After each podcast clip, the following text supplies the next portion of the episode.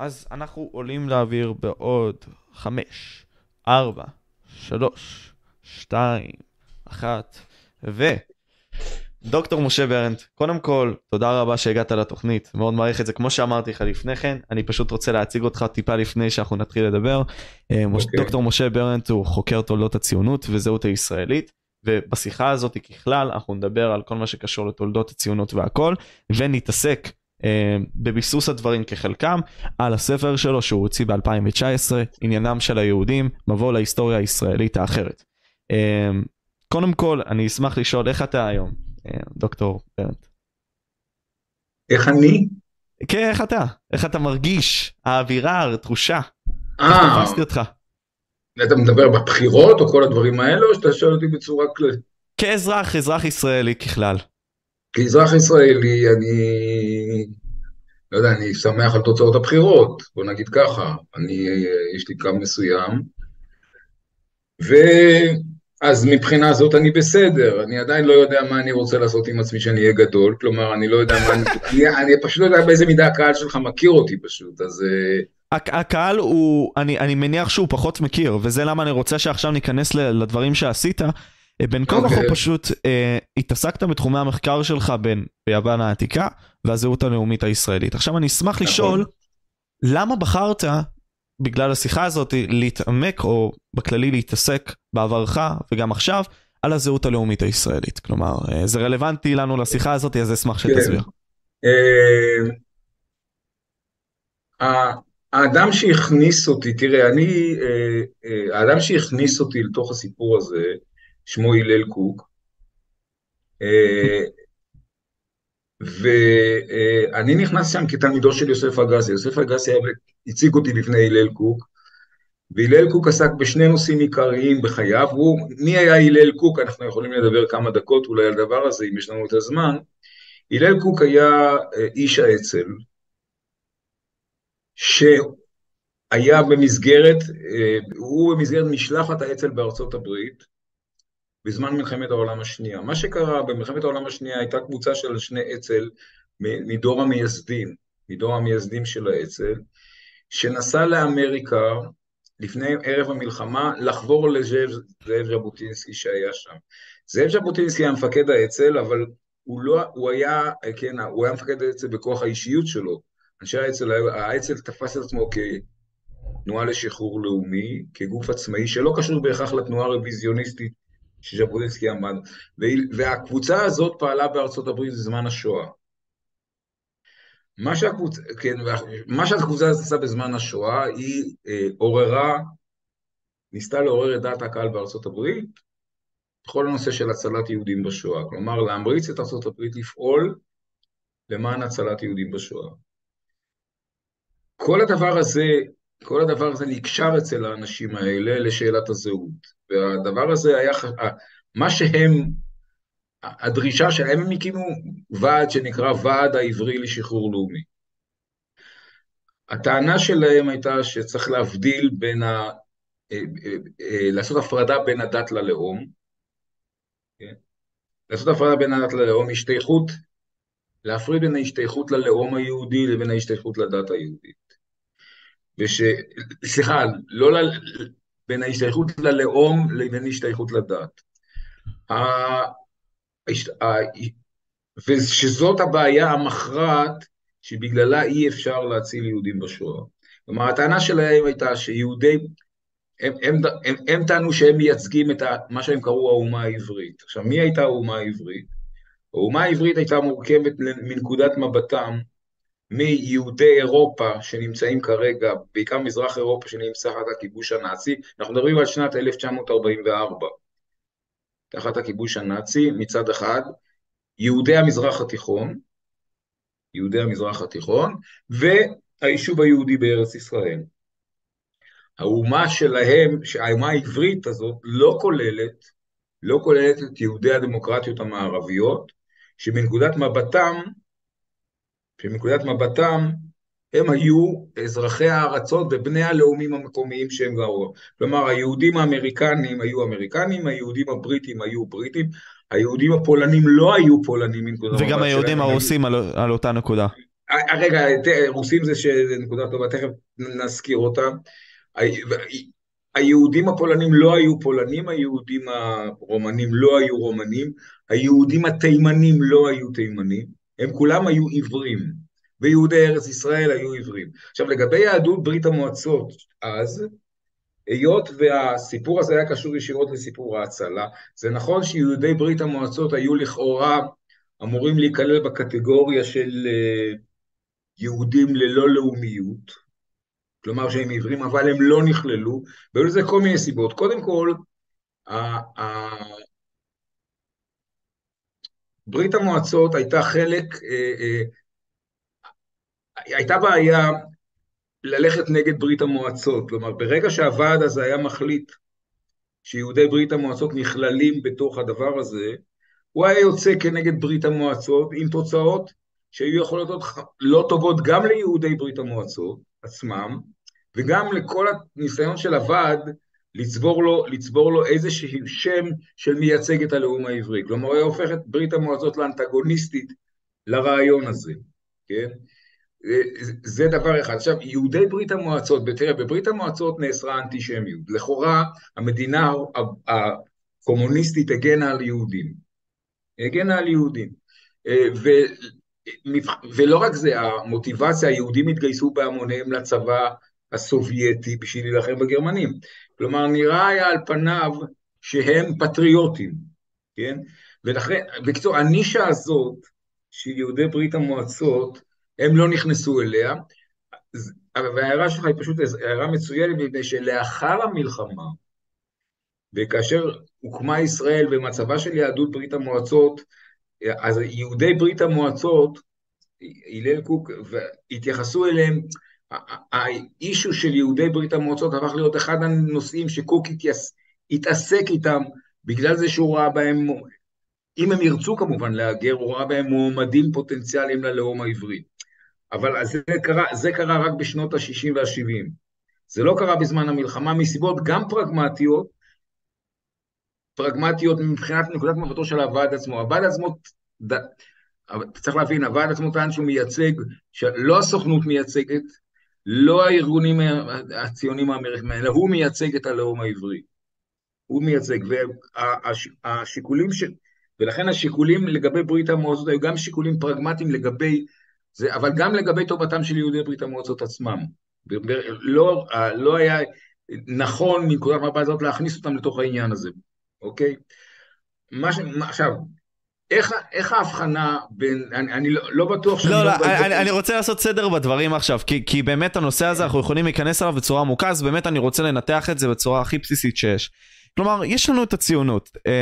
אני בתור נער צעיר, במקום מסוים, כמו שאמרתי לך לפני השידור, לא בהכרח יודע את הדברים שאני צריך לדעת. אז כמובן שחקרתי ככל האפשר, בנוגע לנושא הזה. אוקיי. בהסתכלות שלי, אני חושב ש... בשביל להבין לאן המדינה גם תלך בעתיד, צריך להבין מאיפה היא הגיעה, שורשים שלה. אז בוא נשאל שאלה פשוטה. לשם מה קמה תנועה ציונית? אולי נתחיל מזה, אולי זאת השאלה. כן, כן, כן, אז בדיוק זה מה שרציתי לשאול. כלומר, מה זה בעצם התנועה הציונית, אם אנחנו יכולים לבוא ולדבר עליה? יש כאן, יש... מה שאני אומר לך עכשיו, זה לא יהיה הדבר המקובל. יש שני פרש... אנחנו מדברים על התנועה הציונית, התנועה הציונית שהקים הרצל. נכון. התנועה הציונית שהקים הרצל, מטרתה הייתה לפתור את הבעיה היהודית באירופה. נכון, להציל עם. להציל עם, נכון. לפתור את הבעיה היהודית באירופה באמצעות יצירתה של מדינת לאום יהודית. כלומר, הרעיון הבסיסי, הרעיון הבסיסי היה יציאת אירופה המונית של היהודים, למקום שיועד להם מראש. אגב, לא בהכרח ארץ ישראל, אבל... בתוכנית בזל זה נקבע שכן, לא בהכרח ארץ ישראל, זאת, המטרה הייתה, לא, צריך להבין, המטרה לא הייתה להקים מדינה סתם, לא להקים מדינה יהודית סתם, אלא מדינה יהודית כפתרון לבעיה היהודית באירופה. אז פה יש לי את השאלה הזאת, כלומר, אנחנו דיברנו על דמותו, בקטנה עכשיו על דמותו של הרצל, ובשביל שאנחנו ניכנס לשיח עצמו זה גם לדעתי חשוב. אתה כביכול בא ואומר לי שיש פה שתי גישות, יש את הציונות בזמן הרצל, שאתה אומר לי במקום מסוים שהרצל ניסה להציל את היהודים, בעזרת נחלה כלשהי שאליה הם היו הולכים, ומצד שני יש את הציונות אחרי הרצל, כביכול, שניסתה להסתכל בצורה אחרת על הדברים. ככה אני מבין אותך? כן, יש, יש, נכון, כן, הציונות של אחרי מותו של הרצל, תראה, הציונות של הרצל נקראת הציונות המדינית, היא נקראת ציונות המדינית בשביל, בגלל כמה, כמה, קודם כל הרעיון שהדבר, הפתרון לבעיה היהודית הוא באמצעות הקמת מדינה, אבל לא, כן, הוא באמצעות הקמת המדינה, אבל לא רק, לא רק זאת הנקודה, הנקודה היא שמדגישה הציונות, זה העניין הקטסטרופלי. אנחנו מדברים כאן על פעולה בקנה מידה גדול, פעולת הגירה בקנה מידה גדול, שאת ההגירה מארגנת המדינה, צריך להבין, מי ש... או התנועה הציונית אם תעשה, את ההגירה מארגנת המדינה, וכאשר זאת תתכנס בסופו של דבר, המדינה הזאת בסופו של דבר תתכנס למדינת לאום רגילה. זאת אומרת שבסופו של תהליך ההגירה, ואנחנו, בסופו של תהליך ההגירה, תהיה זהות בין אזרחות ולאומיות במדינה החדשה. זאת תהיה מדינה כמו צרפת, כמו בריטניה. תקשיב, אני אומר את זה כל הזמן. כאשר אומרים ש... אומרים שהרצל הונה לפעילות על ידי משפט דרייפוס. אני חושב שזה די נתון, נתון בספק היום, אבל... במדינת היהוד, אבל הנקודה החשובה היא שהרצל לא פנה בכלל לאנשים כמו דרייפוס, הם לא עניינו אותו. כלומר, במדינת היהודים הוא אומר, בהקדמה למדינת היהודים הוא אומר, אני לא מבין למה יהודי צרפת מתלוננים עליי, אני בכלל לא פונה אליהם. למה הוא לא פונה אליהם? מפני שהם צרפתים. הוא אומר, אני, הם, אני, מנקודת מבטו, הם לא היו חלק מהיהדות, מה שהוא קרא, לא הייתה זהות בין היהדות, בין העם היהודי, בין היהדות שלו לבין העם היהודי ההיסטורי.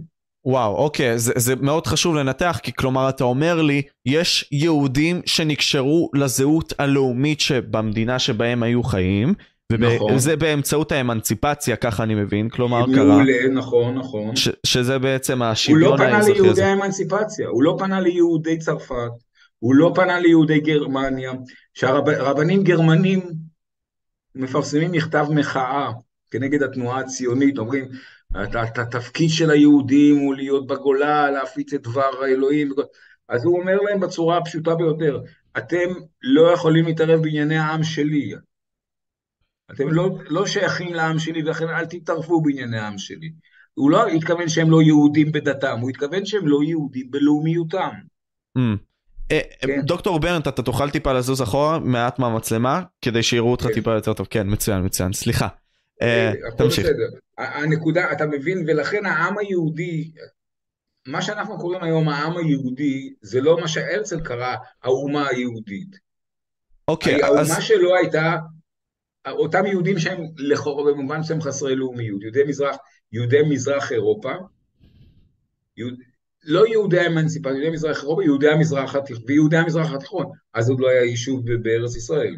אז, אז בוא נפרק את זה עכשיו עוד פעם, כלומר דיברנו בקטנה לציונות, נתנו בקטנה איזשהו בסיס שממנו נוכל לבנות אחרי זה, כן. דיברנו טיפה על, על אותו עם יהודי, עכשיו השאלה הזאת היא לדעתי אינטגרלית להמשך השיח, וכמובן גם נשאל מי היה הרצל בקטנה בשביל לבוא ולהמשיך את השיח. עכשיו, באמת השאלה העולה מכאן היא, מה זה עם יהודי? כלומר, אתה אומר לי עכשיו שזה לא אותו דבר כפי שאני אסתכל. כלומר, בהסתכלות של הרצל זה טיפה אחרת גם. העם היהודי, מנקודת מבט זאת, וזה שאגב הוועד העברי לשחרור ומטען, העם היהודי הוא לא ישות פוליטי. היהודים הם בנים ובנות של אומות שונות. יהודי המערב לפחות היו, אז בנים... ולכן אין עניין יהודי אחד, הספר נקרא עניינם של היהודים, אבל אין עניין של יהודים אחד. יש את העניין של יהודי מזרח אירופה, המזרח התיכון וארץ ישראל, שהיה, שפתרון שלו היה באמצעות הקמת מדינת לאום, מדינה יהודית, אבל זה לא היה עניינם של יהודי אמריקה. יהודי אמריקה, יהודי צרפת ויהודי אנגליה, רוצים או לא רוצים, הם רצו להתבולל בארצות מושבם. אגב, אני אגיד, בחוזר שמופץ לקראת הקונגרס הציוני הראשון נאמר, מטרתו של הקונגרס הציוני הראשון, הקונגרס הציוני היא לייסד בית לאומי לאותם יהודים שלא רוצים ולא יכולים להתבולל בארצות מושבם. זה מה שנאמר בחוזר. אתה רואה, אתה פותח עיניים, אתה לא... אתה... למה, אתה למה לא הם... אבל... אז, אז שאלה היא כזאת, כלומר, אתה אומר לי שכן הייתה אוכלוסייה שהתבוללה, כפי שסיפרנו בצרפת, בארצות הברית. אז, אז עכשיו השאלה שעולה מכאן היא הרמה להנחתה שלך, למה היו אנשים שלא רצו להתבולל באותן מדינות ספציפיות במזרח אירופה? ש... למה במזרח אירופה ובארצות... מפני שבמזרח אירופה, קודם נדבר על מזרח אירופה. במזרח אירופה התפתחו, לא הייתה... במקביל לזה שלא הייתה אמנציפציה, לא היו כבר בעצם מדינות לאום. כלומר, לא היה לתוך מה להתבולל. היו שם בעיקר אימפריות, בעיקר אימפריות, והלאומיות, במידה והייתה שם לאומיות, היא התפתחה כלאומיות אתנית, לא כלאומיות אזרחית, מה שקרה בארצות מערב אירופה. זה שהיה אנטישמיות במערב אירופה, זה, זה, זה לא סותר את העניין שם. הרי האנטישמיות התפתחה, בין השאר, מפני שיהודים בצרפת יכלו להיות צרפתים. אם הם היו נשארים, אתה, אתה מבין, זה, זה חלק מהסיבה של למה, המילה צרפתי, היות ובאופן, היות והיהודים יכלו להיות צרפתים, כלומר, עיקרון השוויון כלל גם את היהודים, השוויון הלאומי, בגלל זה הייתה שם אנטישמיות, זאת הסיבה לאנטישמיות. אותו דבר, צריך להבין את זה, שמה שמעורר את האנטישמיות הוא בעיקר האפשרות של היהודים לצאת מהגטו, או היציאה שלהם מהגטו. שנאת היהודים, שנאת היהודים לפני העת החדשה, לא הייתה דומה לה למה שהיה אחר כך. ולכן, מה שמעורר את האנטישמיות בסופו של דבר, זה האמנסיפציה. אוקיי? כי במקום מסוים, הם כביכול היו די אן איי, לא זה, די אן איי שונה בעצם לאותה חברה שכבר נבנתה. כן, מה ש... מה שאני מנסה לומר זה שהמילה פולני, המילה צרפתי, המילה גרמני כבר כוללת בתוכה את האופציה שיהודי חלק מהדבר הזה. אז זאת התפיסה של הלאומיות פשוט. נכון. ולכן מה שקרה במזרח אירופה, עכשיו ההבדלים שבמזרח אירופה, במזרח אירופה, לא התפתחו עדיין מדינות לאום, או התחילו להתפתח, אגב, בין שתי מלחמות העולם ה...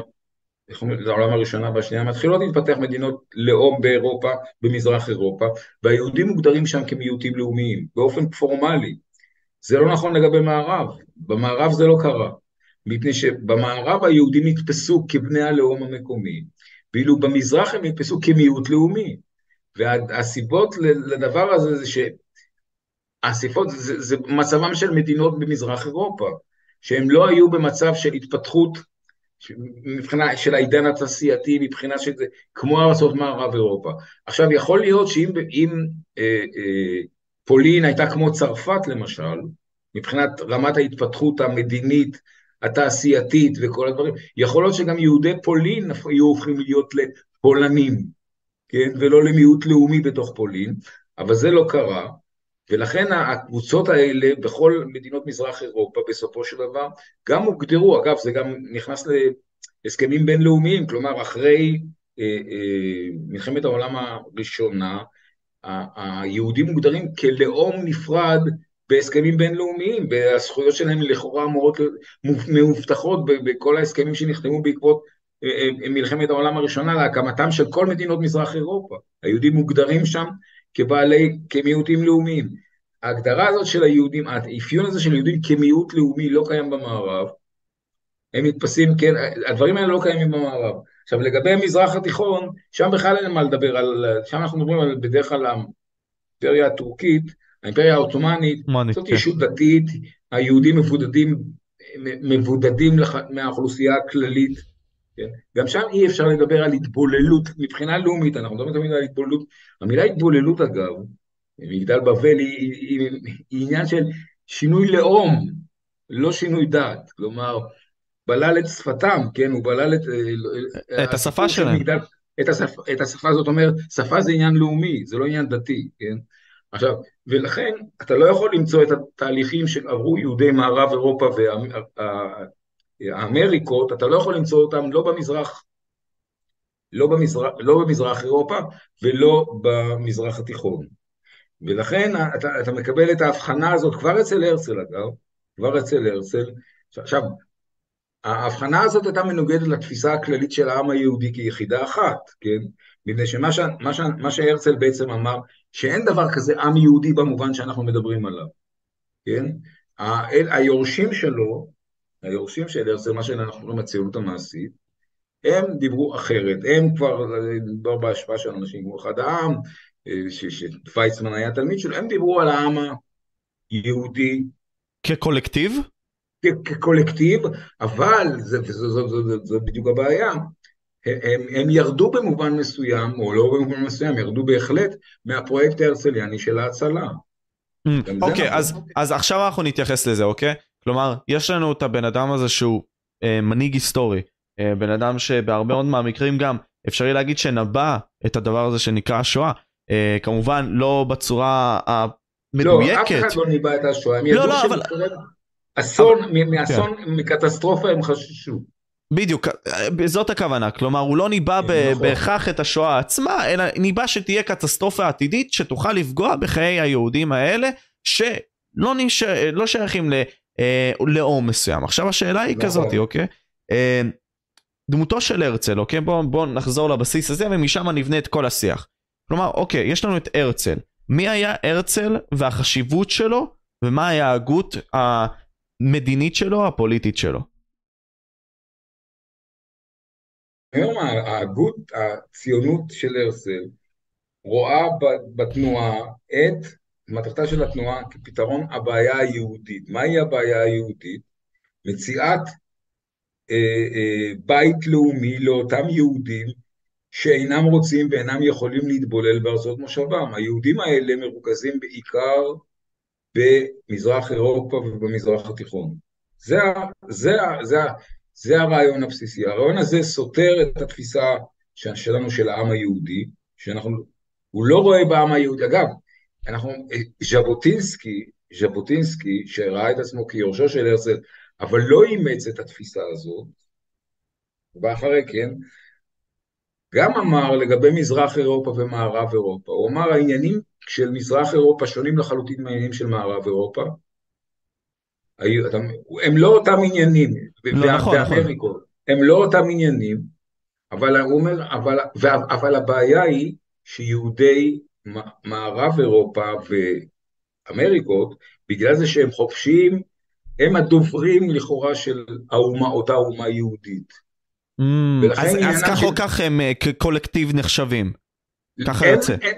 לא, הנקודה היא שיש כאילו קולקטיב שאתה קורא לו העם היהודי, שאתה בא לאמריקנים, כן, או לאומות העולם ואומר, אבל מי הם הדוברים של הקולקטיב הזה?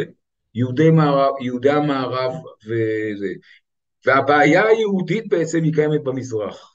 כן. עכשיו, אומר, אז מה שאומר ז'בוטינסקי, זה שאני לא רוצה להתגרש, הוא אומר, אני לא רוצה להתגרש מיהודי המערב, או לעשות גירושים, אבל הדוברים של היהדות במרכאות צריכים לבוא מהמזרח. בגלל, בגלל, עכשיו, צריך, צריך להבין משהו, שאנחנו מדברים על התנועה הציונית כתנועה לשחרור לאומי, למה, למה הדבר הזה יוצר בעיות? ויש לך למשל ציונים באמריקה, יש לך תנועה ציונית באמריקה, ויש לך ציונים באמריקה שמציגים את עצמם כדוברים של העם היהודי. כן? באמת. עכשיו, ש... והם אומרים שמטרתה של הציונות היא מדינה, ושהם ציונים ומטרתה של הציונות היא מדינה. אז באים אליהם הגויים ואומרים, רגע, ואתם הולכים לגור במדינה הזאת? אז הם אומרים, לא, אז הם... אני לא מבין את זה, אנחנו לא מבינים את זה. אם אתם דורשים כציונים, תמיד, כל השאלה של המדינה, כל השאלה של המדינה הופכת להיות לא ברורה. לגבי יהודי מזרח אירופה, ברור, הם רוצים מדינה, וברור למה הם רוצים מדינה. אני מניח, זה גם... אבל לא מדינת ישראל בהכרח, אנחנו מדברים. הם דורשים, עוד פעם, זה, זה, זה, אתה צודק, כן? אתה צודק בגלל שהציונות התפתחה בצורה כזאת, ש, שיהודי מזרח אירופה נותרו ללא פתרון, בגלל הציונות המעשית. אבל בגדול, המייצגים של היהדות, של הדרישה למדינה לכאורה, הם אנשים שלא יגורו במדינה הזאת, כן? לא יגורו במדינה הזאת, והם אמורים לייצג את הדבר הזה. עכשיו, זה, זאת בעיה אחת, והבעיה שנייה, הפתרונות, בקיצור, הבעיה היהודית לא קיימת באמריקה, והיא לא קיימת, והיהודים האמריקאים באיזשהו מקום כן מייצגים אותה, לא יהודים המזרח אירופאים, כן? זה יוצר בלבול בקרב אומות העולם, בקשר למה היהודים רוצים, הם מדברים על מדינה, אבל הם מדברים על מדינה שהם לא יעברו אליה. כן? Mm-hmm. אתה צריך להבין, שאני... תיקח את העניין של השואה למשל. כן. כן? תיקח את העניין של... למ... למה העניין הזהות הופך להיות להיות כל כך חשוב? מפני שעבור הנשיא רוזוולד, מה היו היהודים עבור הנשיא רוזוולד? היהודים האמריקנים, מה הם היו האמריקנים? נכון. הוא חשב שהיהודים הפולנים הם פולנים. באותה מידה שהיהודים... כלומר, כאשר, אתה, אתה, הוא לא חשב, הוא חשב שהיהודים הפולנים הם פולנים, הוא חשב שהיהודים הרומנים הם רומנים. אז האם לא היטלר עשה את הבלבול הזה במקום מסוים? או יצר לא, אותו? היטלר, היטלר, כל יהודי, כן, היטלר לא עשה את, מי שעשה את הבלבול זה התנועה הציונית, בזה שהיא טענה שהיא מייצגת את העם היהודי הכללי, שהיא לא טענה שיש אינטרס, אתה מבין, היא לא הבחינה בין מזרח ומערב, היא טענה, אנחנו מייצגים את העם, וליהודים יש אינטרס משותף, והאינטרס המשותף מהו להקים מדינה, כן? עכשיו, הנקודה היא שאתה בא עם הדבר הזה, שאתה לוקח את נקודת מבטו של רוזוולט, אז הוא לא חשב שהיהודים הפולנים הם יהודים בלאומיותם, הוא חשב שהם פשוט פולנים, ולכן כל השאלה של מה שקורה ב... נו... ציונות המעשית, במזרח אירופה, הוא מוסתר, תראה, בהזהרות שמפרסמות בעלות הברית, בזמן השואה, על השמדות, על הנישה לנאצים, כי בחלק, אולי בהזהרה אחת או שתיים, נכלל השם יהודים. עכשיו, למה כאשר בעלות הברית מזהירים את ה... מעצמות הציר, למה הם לא מזכירים את השם יהודי? אז יש כאן את הסיפור, יש כאן את הסיפור הכללי של ה... לא רוצים להראות שהמלחמה היא מלחמתם של היהודים, לענות לתעמולה הנאצית, אבל זה לא הסיפור העיקרי. עכשיו, שנייה, שנייה, דוקטור ברנט, פשוט בשביל למקם את זה ולסדר את זה, אוקיי? כלומר, אנחנו נגיע לשואה, זה מאוד חשוב, וזה גם יוביל אותנו הציונות המעשית והכל, אוקיי. מי הפנים של הציונות של תקופת הרצל, אוקיי, האנשים שסביבו, ומה הם חשבו, ומי הפנים של אותה ציונות מעשית לאחר מות הרצל? אני אומר, הדוקטרינה הציונית המדינית, זה שהחזיקו את האנשים כמו נורדאו, כן, שהסגן שלו, האנשים, זה, זה הזכרתי, הזכרתי הדוקטרינה הזאת, מה הדוקטרינה הזאת? נכון. הדוקטרינה שבאה אחרי הרצל, מה שאנחנו רואים, הציונות המעשית, שינתה את הפורמט. הפורמט השתנה במובן הזה. קודם כל, המטרה של ההצלה קיבלה, אה, נו, עדיפות משנית. המטרה של הציונות הייתה, או ש... אפשר לראות את זה בשתי צורות. אנחנו, קודם כל, מה אנחנו עומדים לעשות כרגע? כרגע אנחנו לא עומדים לעשות משהו קטסטרופלי, אלא אנחנו עומדים לעשות משהו אבולוציוני. אנחנו הולכים להקים... מדינה בצורה אבולוציונית, דונם פה, דונם שם, פרה פה, פרה שם, אנחנו נקים אותה לאט, אנחנו נקים אותה בצורה סלקטיבית, רק יחידי סגולה ייכנסו, עיקרון ההגירה המונית ננטש, שזה, כלומר, מה ש... אצל הרצל יש שני עקרונות עיקריים, עיקרון אחד הוא המדינה מיד, או בזמן סביר, והגירה המונית, כן? העקרונות שמופיעים בציונות המעשית, הם דחיית הסיפור הזה של ה... אתה לא מדבר על מדינה מיד, אתה לא מדבר על מדינה מיד, אלא אתה דוחה את זה לעתיד לא מוגדר, אני מתפתח בצורה אבולוציונית לקראת מדינה, אני קונה דונם פה בדונם שם, ויכול להיות, יש כאלה שיגידו שבשלב מסוים, יש, היו כאלה שאמרו שאותה חברת מופת, אותה חברה מתפתחת, זה המטרה, והסיפור של ההצלה לא יהיה בכלל, והיו אנשים שאמרו, תראה, בשלב מסוים, כאשר החברת המופת שאנחנו ניצור כאן תבשיל, אז נצא את הקליטה המונית ונעשה את המדינה. אבל הם לא אמרו מתי זה יהיה, כן? הם אמרו שזה יהיה באיזשהו מצב הזה. לא. הם לא אמרו מתי זה יהיה, זה לא שהייתה איזו תוכנית. כן, אנחנו עדיין נמצאים בשלבים של ההקמה, אנחנו נמצאים בצ... של אותה חברה, שם כל, ו... אז... זה ההבדלים, כלומר, לא מדינה מיד, ולא הגירה המונית. זה התוכנית, זה הציונות המעשית. אז מכאן אני רוצה לשאול את השאלה הזאת, אוקיי, כלומר, אתה אומר לי, ככה אני לפחות מבין, שהציונות המעשית היא תוצר הרוח של התקופה עצמה, כלומר, אם נניח, של, של? היא תוצר הרוח של התקופה עצמה, ובכוונה הפשוטה הזאת היא שעצם העובדה שפתאום ההתפרקות של האימפריה העות'מאנית קרתה, פתאום דברים החלו ללכת בצורה הזאת, שונה מהדוקטרינה הזאת של הרצל, כלומר, מעניין אותי גם לשאול... למה שונה? רגע, למה שונה? מה היה שונה?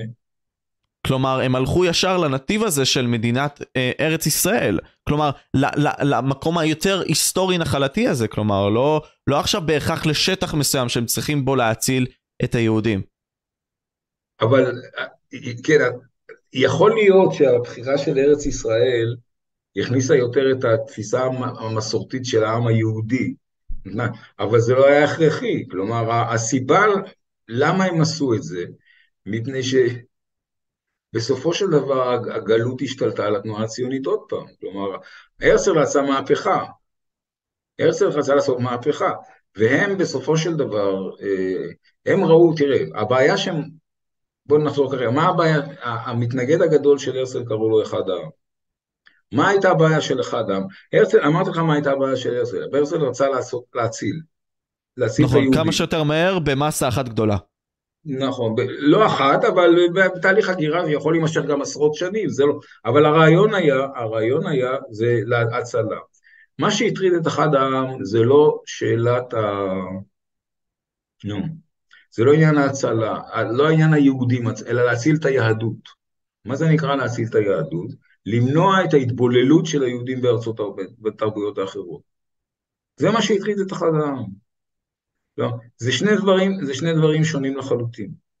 עכשיו, לצורך, ולכן מבחינתו, מבחינתו, ומה יציל, מה יציל את היהודים מנקודת זאת, זאת הייתה במובן מסוים חזרה, כלומר, התפיסה של אחד העם הייתה תפיסה של העם היהודי הקלאסי, מה שנקרא העם, העם היהודי, את היהודים צריכים למנוע מהם להתבולל, והתפקיד של הציונות הוא למנוע מהם להתבולל. עכשיו, איך אנחנו מונעים מהם להתבולל? על ידי זה שאנחנו מקימים חברה, תרבות מיוחדת בארץ ישראל,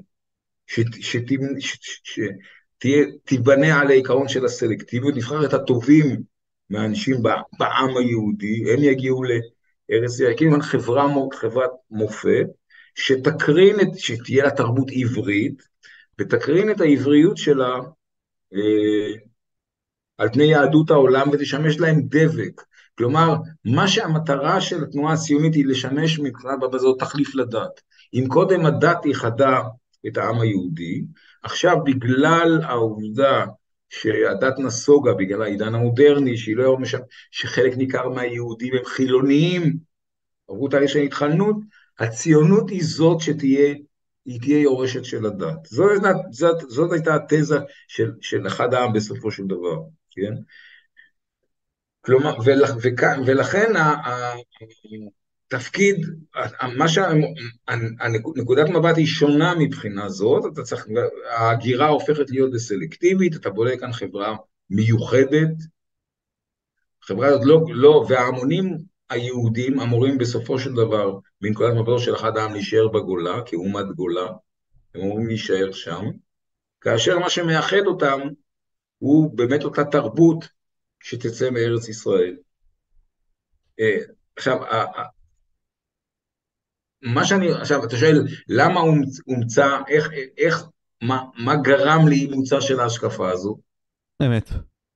האמת היא שזה, זאת פשוט הייתה, זאת הייתה נסיגה מה, זאת הייתה השקפה היהודית הקלאסית בעצם, זאת הייתה חזרה של הציונות, מה שנקרא של חובבי ציון, קודם שהיה כבר, זה, זה, זה הייתה מה שגרם לזה שהם הפכו להיות יהודים בסופו של דבר, כלומר, ממצב של הרצל שהפך אותם שינה, שהיא דיברה מדינת לאום נורמלית וכל הדברים האלה, בא, בא השתלטות בעצם של המונחים שקדמו להרצל בעצם. מבחינת התפיסה, הרעיון היה, מה שהרצל רצה זה להיות עם ככל העמים, נורמליזציה, זה היה הרעיון. מה שהציעו, הציונות המעשית היא לא הציעה נורמליזציה ליהודים, היא הציעה להם בסופו של דבר, בטווח הנראה לעין, להישאר תחת שלטונם של אומות אחרות, לא יהודיות. קולוניזציה כלשהי, אני מניח. לא, לא, להפך. מה, הם אמרו, אני אומר, יש לך מצד אחד תפיסה של הגירה, נכון. מצד אחד תפיסה, לא כל, זה יכול להיות אוטונומיות תרבותיות במזרח אירופה, אה, אולי אפילו משהו דומה לקולוניזציה, מה שהציעו בבירוביג'אן, או כל מיני דברים, אבל הרעיון היה, הרעיון היה שהיהודים ימשיכו לחיות בסופו של דבר תחת, ולכן לא תהיה נורמליזציה של הקיום היהודי. זה היה, והרעיון הזה הוא הרעיון שקדם להרצל, כלומר, העובדה של היהודים שחיכו בגולה, כן? זה נכון שאז לא היה, כאן נוצר מרכז לכאורה ליהדות, אבל הרעיון הזה של העם היהודי ההיסטורי, שהוא בינלאומי, שהוא חי ומפוזר בעולם, הרעיון הזה נשאר גם בציונות, זאת אומרת, נשאר, חוזר לציונות המעשית, כאשר, אוקיי, אז אני מסביר את עצמי טוב או ש... אני, אני, אני טיפה איבדתי אותך, זה למה אני רוצה שגם אנחנו עכשיו... לא, לא, אני נראה לי הבעיה, לא אתה. לא, לא, לא, אתה לא הבעיה, אני לא משדר טוב, אבל בסדר. הכל בסדר, הכל בסדר, אנחנו נרכז את זה. כלומר, עד כה אני מבין שדיברנו על הציונות של הרצל. הרצל במקום מסוים ניסה להשיג כמה שיותר את האפשרות להבין נחלה כלשהי לאותם יהודים, שהם רובם היו באירופה, המזרח אירופה, הפנה לגרמני, פנה לצ'יימברלין וכל מיני כאלה בשביל להשיג צ'ארטרים וכל מיני כאלה, אוקיי בסדר, הוא ניסה להציל אותם במקום מסוים. עכשיו יש לנו את הציונות המעשית, במקום מסוים אמרת לי שהיה אנשים שהובילו אותה, אני, אני רוצה לבוא ולהסתכל על זה ככה, כלומר אנחנו נכנסים לאירועי השואה לאט לאט, אוקיי? מי היו האנשים?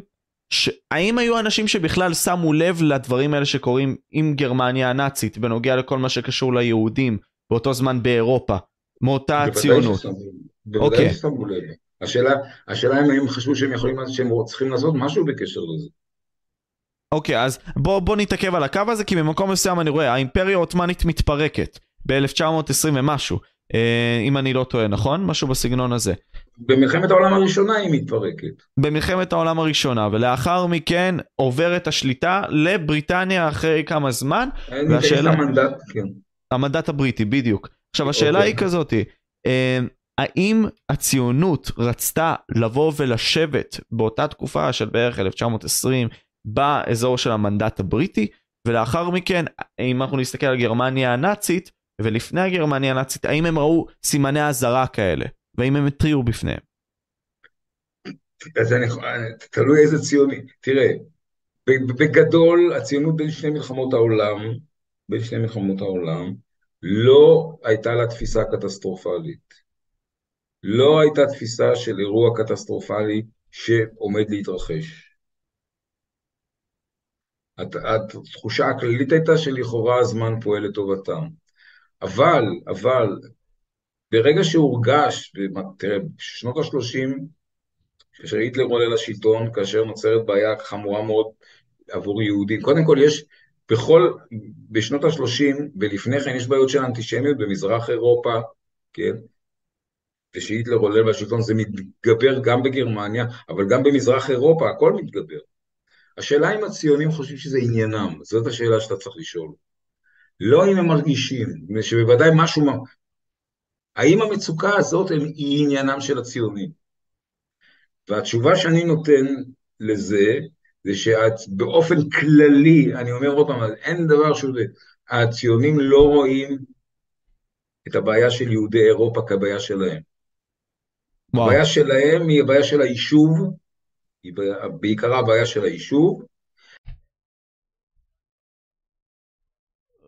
רגע, שנייה, שנייה, רק רגע. אופה, מצוין. כן, תמשיך. למה זה התפוצץ? כן, התפוצץ. עוברים לתוכנית ב'. לא, הכל טוב, אני שומע אותך עכשיו, הכל בסדר. אוקיי, מה שאני... השאלה הגדולה היא, האם הציונים רואים את מצוקת יהודי אירופה כעניינם? כן, גם בין שני מלחמות העולם וגם אחרי עליית... תיקח את... ב-אלף תשע מאות שלושים ושמונה, הרי יש לך את הסיפור של, נו, ש- כאשר היטלר עולה לשלטון, כאשר היטלר עולה לשלטון, ללב, אה, ללב, אה, אה, במתחילה מצוקה, כן, ויש נוצרים פליטים יהודים, אחרי סיפוח אוסטריה, הרבה יהודים, גם מגרמניה וגם מאוסטריה, רוצים לצאת, צריכים לצאת, אין להם לאן לצאת, אין להם לאן לצאת. אמת, למרות שהיטלר כביכול נתן להם את האפשרות כמה שנים לפני כן לצאת. כן, נתנו לאפשרות לצאת, אין לאן לצאת, אין לאן לצאת, ואז יש, מתפתחת, יש מה שנקרא ועידת אביאן, שבה אומות העולם מתכנסים, מתכנסות, בכדי לפתור את בעיית הפליטים היהודים בגרמניה ובאוסטריה. זאת, זאת ועידה, זאת ועידה, כלומר שבפעם הראשונה, לכאורה, בתולדות האנושות, התכנסו מנהיגים מכל העולם, או סליחה, מדינות מכל העולם, במטרה לפתור בעיה של יהודים, בוועידה הזאת. ולא ניכנס כרגע, השאלה מה התנועה הציונית יכלה להציע לוועידת אביה. שאלה אם... והתשובה היא שבגדול, כאשר מדובר על השאלה מה היהודים רוצים להציע, אז התגובה הכללית, יש דיון בסוכנות, התגובה הכללית היא שהיהודים לא יכולים להציע דבר, ולמה הם לא יכולים להציע דבר? מפני שאין אפשרות, אין קליטה, אין אפשרות לקלוט, כן? אין אפשרות לקלוט את היהודים מאוסטריה ומגרמניה, אין אפשרות לקלוט את היהודים מאוסטריה וגרמניה,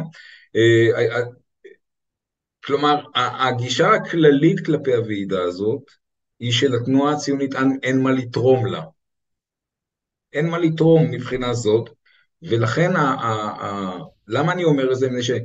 בסופו של דבר, זאת הרוח הכללית של התנועה הציונית בין שני מלחמות העולם, שאין להם מה לתרום, אין להם מה לתרום. עכשיו, למה אין להם מה לתרום? זה באיזשהו מקום כאילו ממזער את הכוח של, אם אנחנו נסתכל עכשיו מאחורה, בית, באפריקה ההיסטוריה, זה, זה מוריד את הכוח שלהם, אנחנו מסתכלים על הציונות כמשהו שהצליח והכל, אבל בפועל, איך הוא הצליח? לפי מה שאתה מנתח, בדיוק, זה, זה לא, אני ש... לא מנצח כי הצליח, העם הלך, איך יכול להצליח? לא, זה, זה, כי, כי, כי הרבה מאוד אנשים אומרים, קיבלנו את המדינה, אבל ההסתכלות הרצליאנית הזאת... אבל אמרנו שהמדינה, המדינה של הרצל, תפקידה... בדיוק, זה מה שעדיין. היה להציל את העם היהודי. בדיוק, אז פה נכשלנו. לא מדינה במטרה בפני עצמה. לא, אני פשוט אומר איך האנשים היום מסתכלים על זה לפי מה שאני מבין.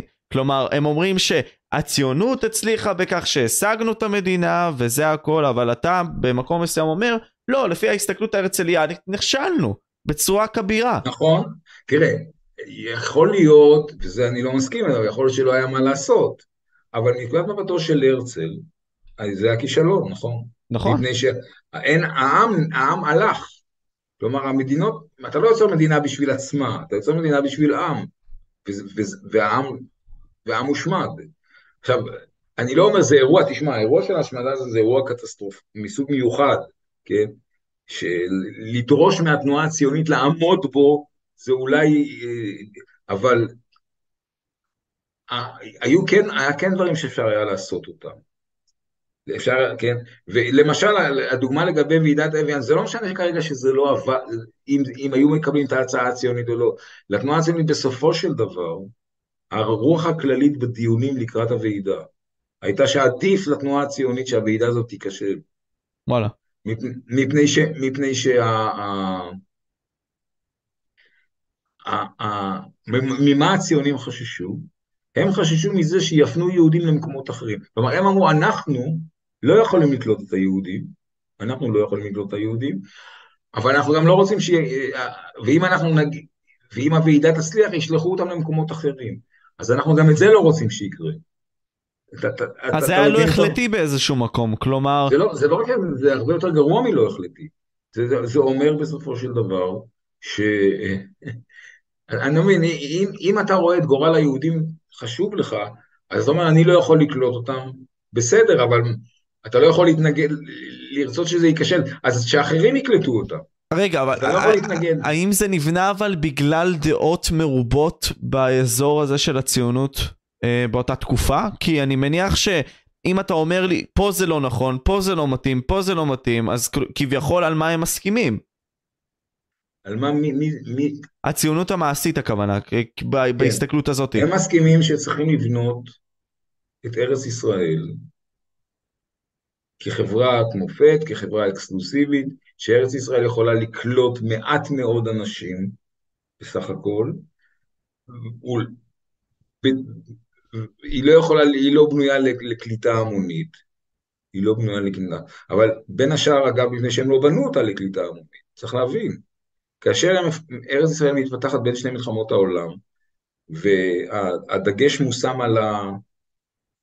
על חקלאות, שזה בזה יש היגיון, מפני שחקלאות ניתן לפתח הרבה יותר מהר, חקלאות בקנה מידה גדול, לקליטה המונית מאשר תעשייה, שזה לוקח הרבה יותר זמן וכל הדברים האלה.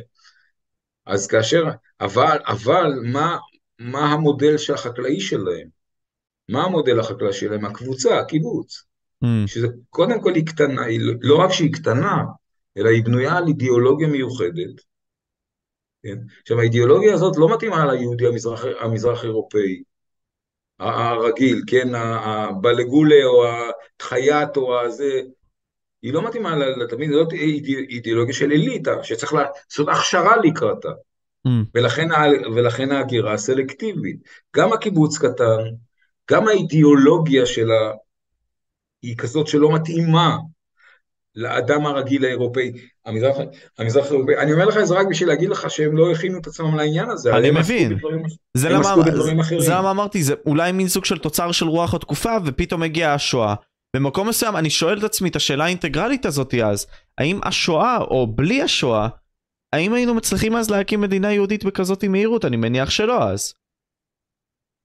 קודם כל, אז... הציונות המעשית, בגלל ההתפת...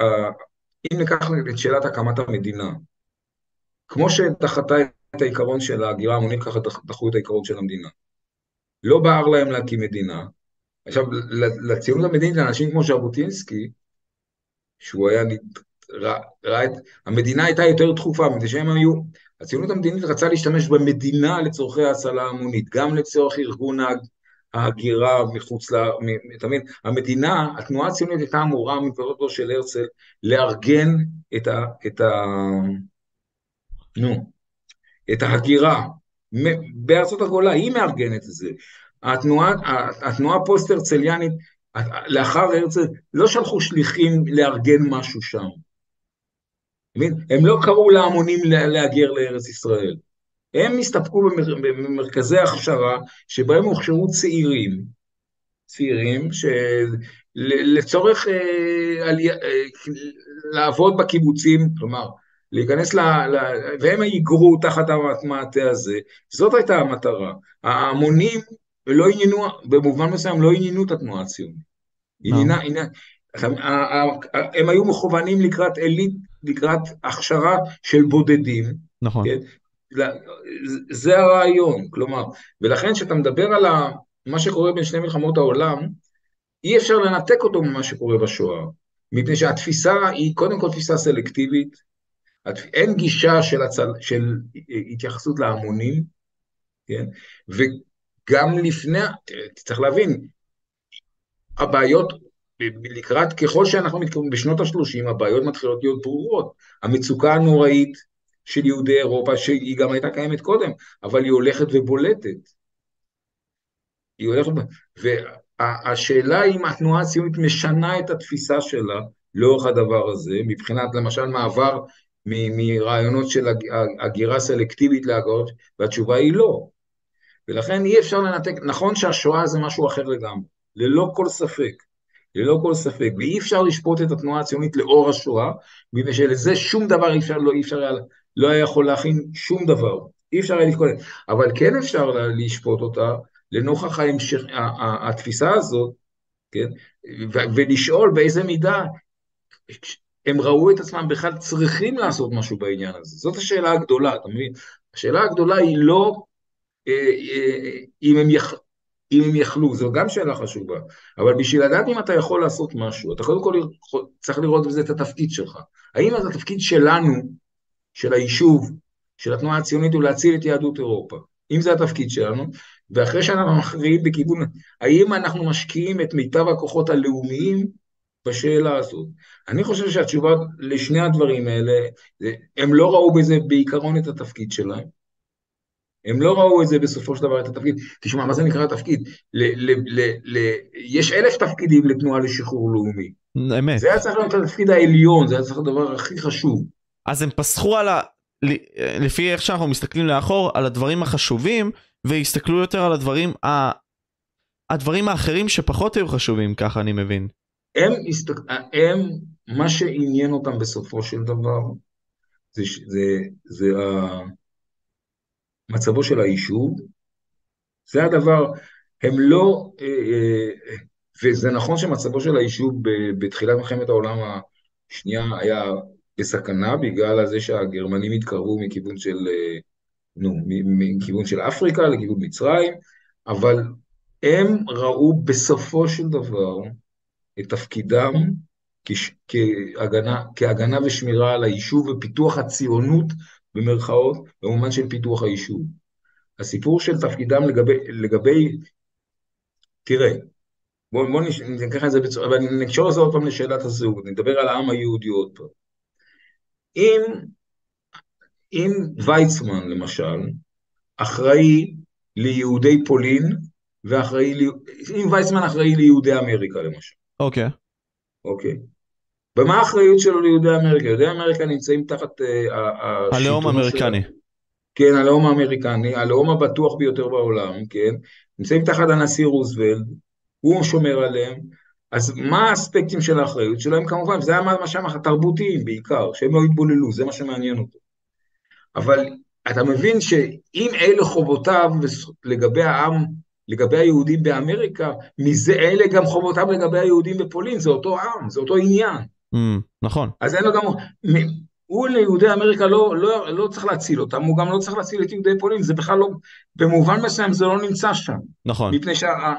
אם זה אותו עם, אם, יהודי, אם האחריות של יהודי פולין וליהודי אמריקה היא אותה אחריות, שזה אותו עם, כן? אז כל העסק של ההבדלים, העניין היהודי, הוא לא ברור כאן. הוא... תראה, ויצמן נפגש, ויצמן נפגש עם הנשיא רוזוולט, ב-אלף תשע מאות ארבעים ושלוש, בתוך המלחמה, לאחר מרד גטו ורשה, לאחר מרד גטו ורשה, בשיחה ביניהם, ב... מהעדויות שיש לנו בשיחה ביניהם, ויצמן לא העלה אצל הנשיא רוזוולט, שום דבר לא שוחח איתו למשל על יהודי אירופה, שום דבר הוא לא דיבר, זה היה אחרי מרד גטו ורשה, שום דבר הוא לא דיבר, אתה, אתה, אתה מבין שנשיא לכאורה העם היהודי, זה ויצמן היה נשיא העם היהודי, הולך לדבר עם ה... עם ה... עם הנשיא של ארצות הברית. כן. עם הנשיא של ארצות הברית, והם לא מדברים בכלל, הוא לא מדבר איתו על מצבם של יהודי אירופה, מה ארצות הברית יכולה לעשות בקשר לזה, מה היא עושה, הוא לא מדבר איתו על זה. איך אתה יכול להסביר דבר כזה? כי זה מבחינתו לא תחום האחריות שלו, אבל זה אמור לו. כן, זה נכון. אז חלוקת הכוח לא הייתה פה נכונה במקום מסוים. לא, זה לא, זה לא, זה לא, זה תפיסה של עם. זה יעשה זוג, מה זה עם? התפיסה הזאת של העם היהודי, היא לא דרשה שום דבר מהתנועה הציונית. זו תפיסה, לא, מה זה עם? אם בני עמים נדבחים, אם בני עמים נדבחים, אז... אז אני, אתה יודע, אני קורא, אני, איך אגסי אומר, צריך לקרוא קריאה בבגד שלך, אפילו זה לא נעשה. מה התגובה? תראה, אם אתה היית יודע שאת יהודי, את יהודי, את, את התושבי חיפה, מכניסים את תאי הגזים, ונניח שלא היית, לא היית יודע, לא היה ניתן לעשות משהו בגזר, אתה לא היית יוצא לרחובות, הייתי זועק. כן, ומשתולל, זה לא היה כאן, צריך להבין את זה, זה לא היה כאן, וזה מעלה, עוד פעם את שאלה הזאת, מה זה עם? העם היהודי, הוא, לא, הוא, לא, הוא בדיוק עם מסוג הזה, שזה לא מעורר את שאלה, תמיד, אתה, מפני שהעניינים שלו שונים, העניינים של יהודי אמריקה, למשל, וזה, צריך להבין את זה, יהודי אמריקה, העניין שלהם היה להתבולל באמריקה בשקט, זה העניין שלהם, ואחת הסיבות שלא לא נחלצו לעזרתם של יהודי פולין, זה מפני שהם לא רצו להביא את העניין היהודי למרכז הבמה האמריקנית, ישימו אותם בנאמנות כפולה, ילכו אותם מול הנאצית, שזו מלחמה של היהודים, לא משנה, היו להם את השיקולים שלהם. היו להם את השיקולים שלהם. אבל כאשר הם באים ומדברים כיהודים, כנציגי העם היהודי, כאן מתחילה הבעיה. אתה מבין? זה שהם, זה שהם, יש להם עניינים שלהם, רוצים להתבולל בשקט, שיהיה להם הבריאות. אבל כאשר הם מציגים את ה... כאשר הם באים ומדברים בשם העם היהודי, כן? כלומר, גם בשמם של יהודי פולין, ותסלח לי, העניין של יהודי פולין זה כן להביא את העניין היהודי למרכז הבמה האמריקנית. זה היה העניין של יהודי פולין. אז בסדר, זכותך המלאה לא לרצות את הדבר הזה, אבל אתה לא יכול להגיד שאתה מדבר בשם היהדות, כן? זאת הבעיה, וזה יוצר את הבלבול בסופו של דבר. כן, מרגיש ככה. מהשיחה הזאת. זה הרבה מאוד אספקטים שונים, לא, אני אגיד לך איפה אני תופס. אני קצת מבולבל היום, אני חושב. לא, לא, לא, אני אסביר, הנושא עצמו הוא מבלבל, כי במקום מסוים, לנתח אותו בצורה שהיא, בוא נגיד ככה, יבשה, זה לא נכון, יש כל כך הרבה השפעות על הדבר הזה, בין אם זה אישים, בין אם זה רוח התקופה. אילן אמר את זה בצורה פשוטה. הסולידריות, המיתוס של הסולידריות היהודית מת בשואה. למה הוא מת בשואה? הוא מת בשואה מפני ששני הציבורים היהודים הגדולים ביותר מתוך אירופה, לא פעלו להצלת יהודים, זה הציבור ביהודי אמריקה, והציבור ביישוב היהודי בארץ ישראל. לא פעלו להציל יהודים. מה זה לא פעלו? תשמע, מדובר באירוע קטסטרופלי. חד משמעית.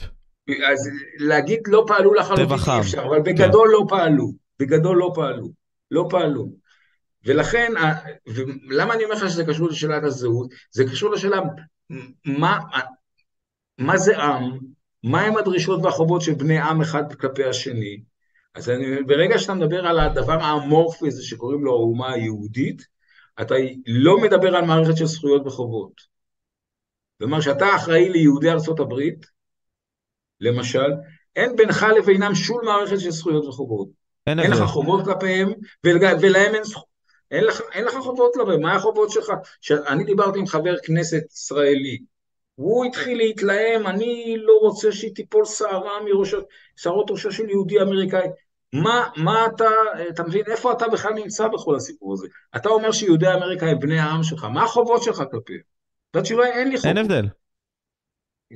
מה, מה, למה אתה מתכוון אין הבדל? לא, בכוונה הזו, כלומר, אני תופס פה את הבעיה הזאת ככה, כלומר, הבעיה הזאת של הזהות היהודית, מה זה אומר בעצם זהות יהודית? יש לנו את הזהות, מה, מה זה אומר גם זהות ישראלית, ככה מדברים על השיחה הזאת, על הציונות והכל, okay. והמושגים האלה הם מאוד אינטגרליים בניתוח של הדבר הזה, כי אנחנו אומרים את הדברים האלה, אבל מחמיצים לדעתי, אז אם לדייק את זה, איך אתה תופס את שני הדברים האלה? תראה, היהדות, יש, היהדות, אני לא אומר שאין עם יהודי במרכאות, מה שאני אומר זה שהעם היהודי הוא לא אישית פוליטית, אוקיי. הוא לא יכול להיות נציג פוליטי, מפני שזה לא ישות, יש הרבה עניינים יהודיים, יש יהודים, העם הישראלי או העם העברי, מי שתרצה, יש לו עניין ברור אחד, ולכן העניין היה לבוא לארץ ישראל, או במקרה להתכנס, עניין של הישרדות, זה היה העניין היהודי, על זה הרצל דיבר, לזה הוא קרא העניין היהודי. עכשיו, שאתה מדבר על נו, ולכן העניין של הזהות הישראלית והיהודית. הזהות הישראלית, שאנחנו מדברים על הזהות שלנו, מהזהות שלנו אמורות לצוד לעניין של זכויות וחובות שלנו, גם אחד כלפי השני. נכון. זה לא נכון לגבי העניין של, זה מה שאני מסתכל לך. זה לא נכון לגבי היהודים. זה לא נכון לגבי העניין היהודי. מובן. העניין היהודי, תשמע, ולכן המיתוס הזה של העם היהודי, המיתוס הזה של העם היהודי, הוא בעצם אחראי במידה רבה, קודם כל לזה שלא הייתה מדינה יהודית, מפני שחלק מהיהודים שהשתייכו לעם היהודי, לא רצו את המדינה הזאת. הרי זה... לא רצו ללכת למדינה הזאת, אתה מבין? נכון. אם, אם באים לך, אם, אם אתה הולך ועושה רעש ומדבר באום וכל הדברים האלה לגבי מדינה יהודית, ואז בא מישהו שרגע, אתה תהיה שם, אתה רואה שאתה ציוני, אתה מתכוון להגר ואז אתה מתחיל לגמגם, אז האנשים אומרים, על, על מה אתה מדבר בכלל? אתה מבין, על מה אתה מדבר? מי, מי אתה, שאתה, איך אתה יכול לייצג בכלל? לא איך אתה יכול לייצג, אתה מבין, זה, זה יוצא. אז קודם כל, המיתוס הזה, המיתוס הזה, אחראי לי, במידה רבה לאיחורה של המדינה. אוקיי, תיכון. המדינה, תשמע, המדינה הזאת קמה בעקבות השואה, אם לא הייתה שואה, לא הייתה קמה מדינה פשוט. וואו, זאת... הם גם לא רצו, אני דיברתי על זה גם קודם. השואה היא מה שיצר את המדינה, כן? ולא בגלל זה, לא בגלל זה ש... נו, שמדינות העולם נתנו לך את המדינה. לא בגלל זה. אלא בגלל זה שה... איך אני אגיד את זה? רק אז נתמלאו, נתמלא היישוב באיזושהי החלטיות שצריך לעשות את המדינה. היה צריך אסון קטסטרופה כזאת גדולה, בשביל שאנחנו נתעשת ונבין שאנחנו צריכים מדינה. הייתה הבעיה של שארית הפלטה שהיו חייבים לקנות, אגב, אם לא היית, הבעיה שנוצרת בעקבות מלחמת העולם השנייה זה היא כזאת, שנגמרו היהודים. כן, שארית הפליטה זה מה שישר. עכשיו, כן, עכשיו, אם אתה, אם אתה עכשיו מהסס בהקמת המדינה, אתה לא יכול עכשיו לחכות, להמשיך עם, אף על פי שהם היו רוצים גם כן, ויצן אומר את זה, אולי לא בדורי, תקום מדינה לא בדורי, הם ממשיכים עם הבמידה. אה, באותה תקופה, אחרי הטבח העצום הזה, הם עדיין רואים את זה. בן גוריון, בן גוריון מתחיל, בן גוריון מתעשת, אבל ויצמן המשיך, אני לא בטוח, תקום מדינה, אבל לא בהכרח בדורי. עכשיו, אם הם היו ממשיכים, צריך להבין, היישוב נמצא במצב כזה ש... יש כאן נניח שש מאות אלף, נו, שש מאות אלף אנשים, הם דבר שאי אפשר כבר להתעלם ממנו מבחינת הכוחות שלו. נכון. אבל הם מעטים מדי בשביל להיות מדינה. הם מיעוט. מה? הם מיעוט ב... לא, הם לא רק מיעוט, גם מבחינה זאת, אבל הם, עזוב כרגע את השאלה של רוב הוא מיעוט, הם, אם הם רוצים להקים מדינה, הכוחות האלה הם כוחות... מעטים מדי, זה לא מספיק. אמת. הם זקוקים, הם זקוקים, הם זקוקים גם לשארית הפלטה. כלומר, עכשיו, מה שיכול לקרוא, הם גם זקוקים ליהדות המזרח התיכון, אבל נתחיל עם שארית הפלטה. אם אתה כרגע מאסס, ואתה אומר, אוקיי, לא יודע אם בדורי או בדורות אחרים, כל הדברים האלה, השארית הזאת תתמוסס לך גם כן. כלומר, בשלב מסוים, בשלב מסוים, זה, באותה רגע זה לא, אף מדינה לא רצתה לקלוט אותם באותם שנים, אבל בשלב מסוים זה יתחיל לזלוג ויעלם. זה מומנטום שיעצר במקום מסוים. כן, אבל אתה לא, לא תוכל להקים מדינה, כלומר, אתה לא יכול להתמודד מבחינת, בגלל המספרים, אתה עדיין לא, ולכן אתה זקוק להם באופן דחוף, לכן אתה זקוק למדינה, אתה מבין? המדינה היא זאת, ברגע שתהיה מדינה, קודם כל תשחרר את הסיפור של ההגירה, תוכל לקלוט אותם, כן? ולכן הסיפור של ההגירה הסלקטיבית הייתה צריכה למות אחרי השואה, זה היה, זה ברור. היית חייב לקלוט כמה שיותר בשביל לשרוד פשוט כמדינה, אוקיי? ולכן, אז, וצריך להבין,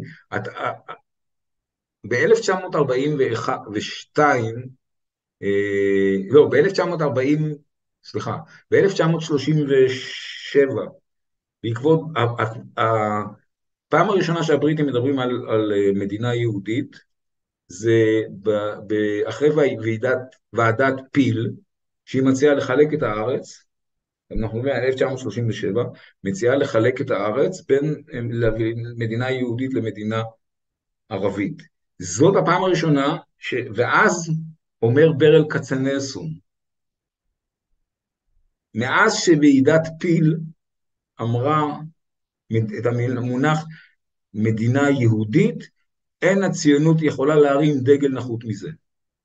ב-אלף תשע מאות, אתה מבין, עד אלף תשע מאות שלושים ושבע הם הרימו דגל נחות מזה, הם לא דיברו על מדינה פשוט. הוא אומר, הם אמרו, אנחנו כבר לא יכולים לומר משהו אחר. הוא אומר את זה בתוך המלחמה כבר, ב-ארבעים ואחת או משהו כזה. אבל זה לא משנה, זה מראה לך, זה מראה לך על מה אנחנו מדברים. כלומר, הטענה שהתנועה הציונית שאפה, כל הזמן למדינה ולה... היא פשוט לא נכונה. אז, אז פה נכנס כביכול המטרה של הספר שלך לדעתי, וכפי שאתה אומר, היא להחזיר את השואה להיסטוריה הישראלית בקטע הזה. וזה מתקשר בעובדה הזאת שאומנם הציונות עצמה כדירקטיבה, כלומר הייתה אמורה לעשות דברים, היא לא באמת עשתה, היא לא התעסקה בשאלות ובדברים העקרוניים כדי לבוא ולגבש אותנו. אנחנו צריכים לדבר על זה, בדיוק, בדיוק, זה העם, העם של הציונות, העם של הציונות הוא יהדות מזרח אירופה. זה העם שלה. זה העם. ולכן השאלה הגדולה, איפה העם הזה נמצא במהלך, אנחנו מתארים, כשאנחנו נותנים תיאור של התפתחות התנועה הציונית, אנחנו מתחילים מיישוב למדינה. נכון? אנחנו אומרים, איפה נמצא העם, העם של הציונות, איפה נמצא בתוך הדבר הזה? הם נמצאים במזרח אירופה, ואני מתחיל עם הספר שלנו, יש, דרך הדוגמה בספר שאני משתמש, ספרה של אניטה שפירא, נכון. ככל עם ועם היא קוראת לזה, או משהו כזה. עכשיו, זה ספר שמתאר את תולדות הציונות. עכשיו, כשאתה מסתכל בספר הזה, אין בו פרק על השואה. היא לא מזכירה את זה. היא לא מזכירה את זה. עכשיו, היא מזכירה את השפעת השואה, נו. לאחר מכן. על הארץ, כן. אבל אז למה, רגע, רגע, מי הוא העם של אניטה שפירא? איך אירוע שבו הושמד חלק גדול כל כך של העם הזה, לא נכנס לספר שלה בכלל. שאלה מעניינת. וזה משתלב ממה שאמרתי לך, התנועה הציונית נתפסת כאן, כתנועה של היישוב, היהודי מזרח אירופה, אם הם נכנסים, אם הם נכנסים, אז הם באיזה שלב בעתיד היו אמורים להצטרף לארץ ישראל או משהו כזה, אבל זה לא, ולהחזיר את, להחזיר את ה, את ה, את ה, את השואה, ובמקום הבא הזאת, השואה היא לא חלק מההיסטוריה הישראלית, היה התפתחות של היישוב, היה יהודי תרצות, הם לא עלו לארץ ישראל, זה בעיה שלהם, במובן מסוים, זאת הייתה בעיה שלהם, הבריטים ענו וכל הדברים האלה, השואה היא לא חלק מההיסטוריה, שלנו היא קרה גם במקום אחר, עכשיו, מה שמחבר אותנו, אמור לחבר אותנו, זה בדיוק העניין הזה, זה לא, השואה היא חלק מה זה, מה שלא עשינו, זה מה שמחבר אותנו, מה שלא עשינו, זה מה שמחבר אותנו, צריך לדבר, וזה קשור, זה קשור גם לשאלת הזהות, כמו שאמרתי לך, וזה קשור. אז זה אנחנו, להחזיר את ההיסטוריה, זה להגיד מה שלא עשינו. גם לבקש, אגב, גם לבקש סליחה, אני כותב על זה בספר. זה צריכה להיות דרך שלנו להתנצל. אנחנו עמדנו מנגד. תראה, אנחנו באים לעולם, אנחנו באים בטענות לכל העולם, שלא הציל יהודים בזמן השואה. לא איזן, אבל גם אנחנו לא הצענו יהודי בזמן השואה, אנחנו לא שונים, אנחנו... התמאמנו יותר מדי. לא התמאמנו, לא, עזוב, זו לא מילה נכונה פשוט, זו לא מילה נכונה. אנחנו לא הצענו, ואותה אדישות שגילה העולם, במובן מסוים גם אנחנו גילים. זה לא קשור להתמאמאות, אתה יכול להתמאמא, אבל ברגע מסוים אתה צריך לפעול. גם אם התמאמת, זה לא הייתה נקודה, הנקודה היא למה לא עשית דברים. אני אומר זה, אתה יכול להתנחם בזה, כלומר, אם זה לא, אני אגיד לך למה אתה יכול להתנחם בזה, מפני שבתוך הרוע הכללי שהיה, של אומות העולם כלפי היהודים, גם אנחנו היינו, אנחנו, גם אנחנו שיחקנו חלק, בדיוק. כן, ויש בזה איזשהו, יש בזה איזשהו משהו מנחם במרכאות, שזה, למה אני אומר מנחם?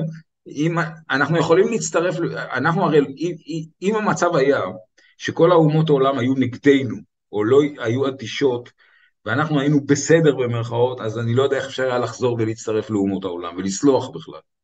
אבל במצב הזה שגם אנחנו היינו כאלה, אתה יכול להיות, אתה יכול, אתה יכול להצטרף, אתה, אתה, אתה לא יכול לבוא יותר מדי בטענות לאומות העולם בקיצור, אם אתה היית כזה, וזה מקום לאיזושהי גישה שיש בה משהו לכאורה אופטימי, שאתה יכול להיות יחד עם אומות העולם. כן, לא... כי אנחנו גם לא היינו בסדר באיזשהו מקום. כי גם אנחנו לא היינו בסדר, בדיוק, בדיוק. עכשיו, עכשיו דוקטור ברנט, בקטע הזה... משה, אני רוצה... משה, תקרא לי כבר משה, אני מעייף. טוב, טוב.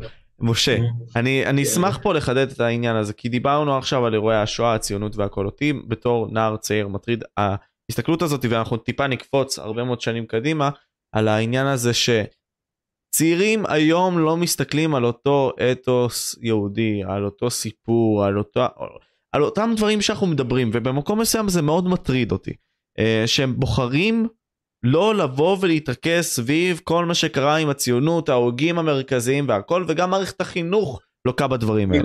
מפני, ש, מפני שההיסטוריה נכתבה על ידי מפא"י, ועל ידי הציונות המעשית, והדבר שהם רוצים לשכוח או להדחיק, זה בדיוק מה שאני אומר לך, שהם לא עשו שום דבר בקשר להצלת יהודים.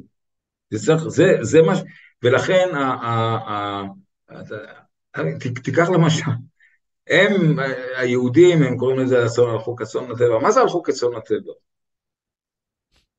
זה בדיוק להטיל את האחריות לא על עצמם, אלא על היהודים. הם היו צריכים להילחם, הם היו צריכים להתנגד, אני לא כל מיני דברים. זה נורא, זה לגמרי נורא נורא להגיד את זה באיזשהו מקום. אבל מה שצריך להבין זה, מה המטרה? המטרה זה הסרת אחריות.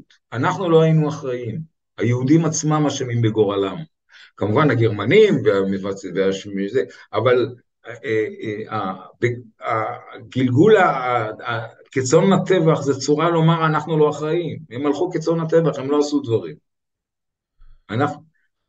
זו, זה, זו. לא, זה לא, ה, ה, כאן מתרכזים בעניין הזה, שמתרכזים, שמשומעים את הביטוי כצאן הטבח, מתרכזים בזה, מתרכזים בזה שזה נורא, שמדברים עליהם מתוך העליונות הציונית וכל הדברים האלה. לא, לא, אני לא מדבר על זה. אני לא מדבר על זה. אני מדבר על זה שהמונח הזה, משמעותו, זה שמי שאחראי לגורל היהודי. זה היהודים עצמם.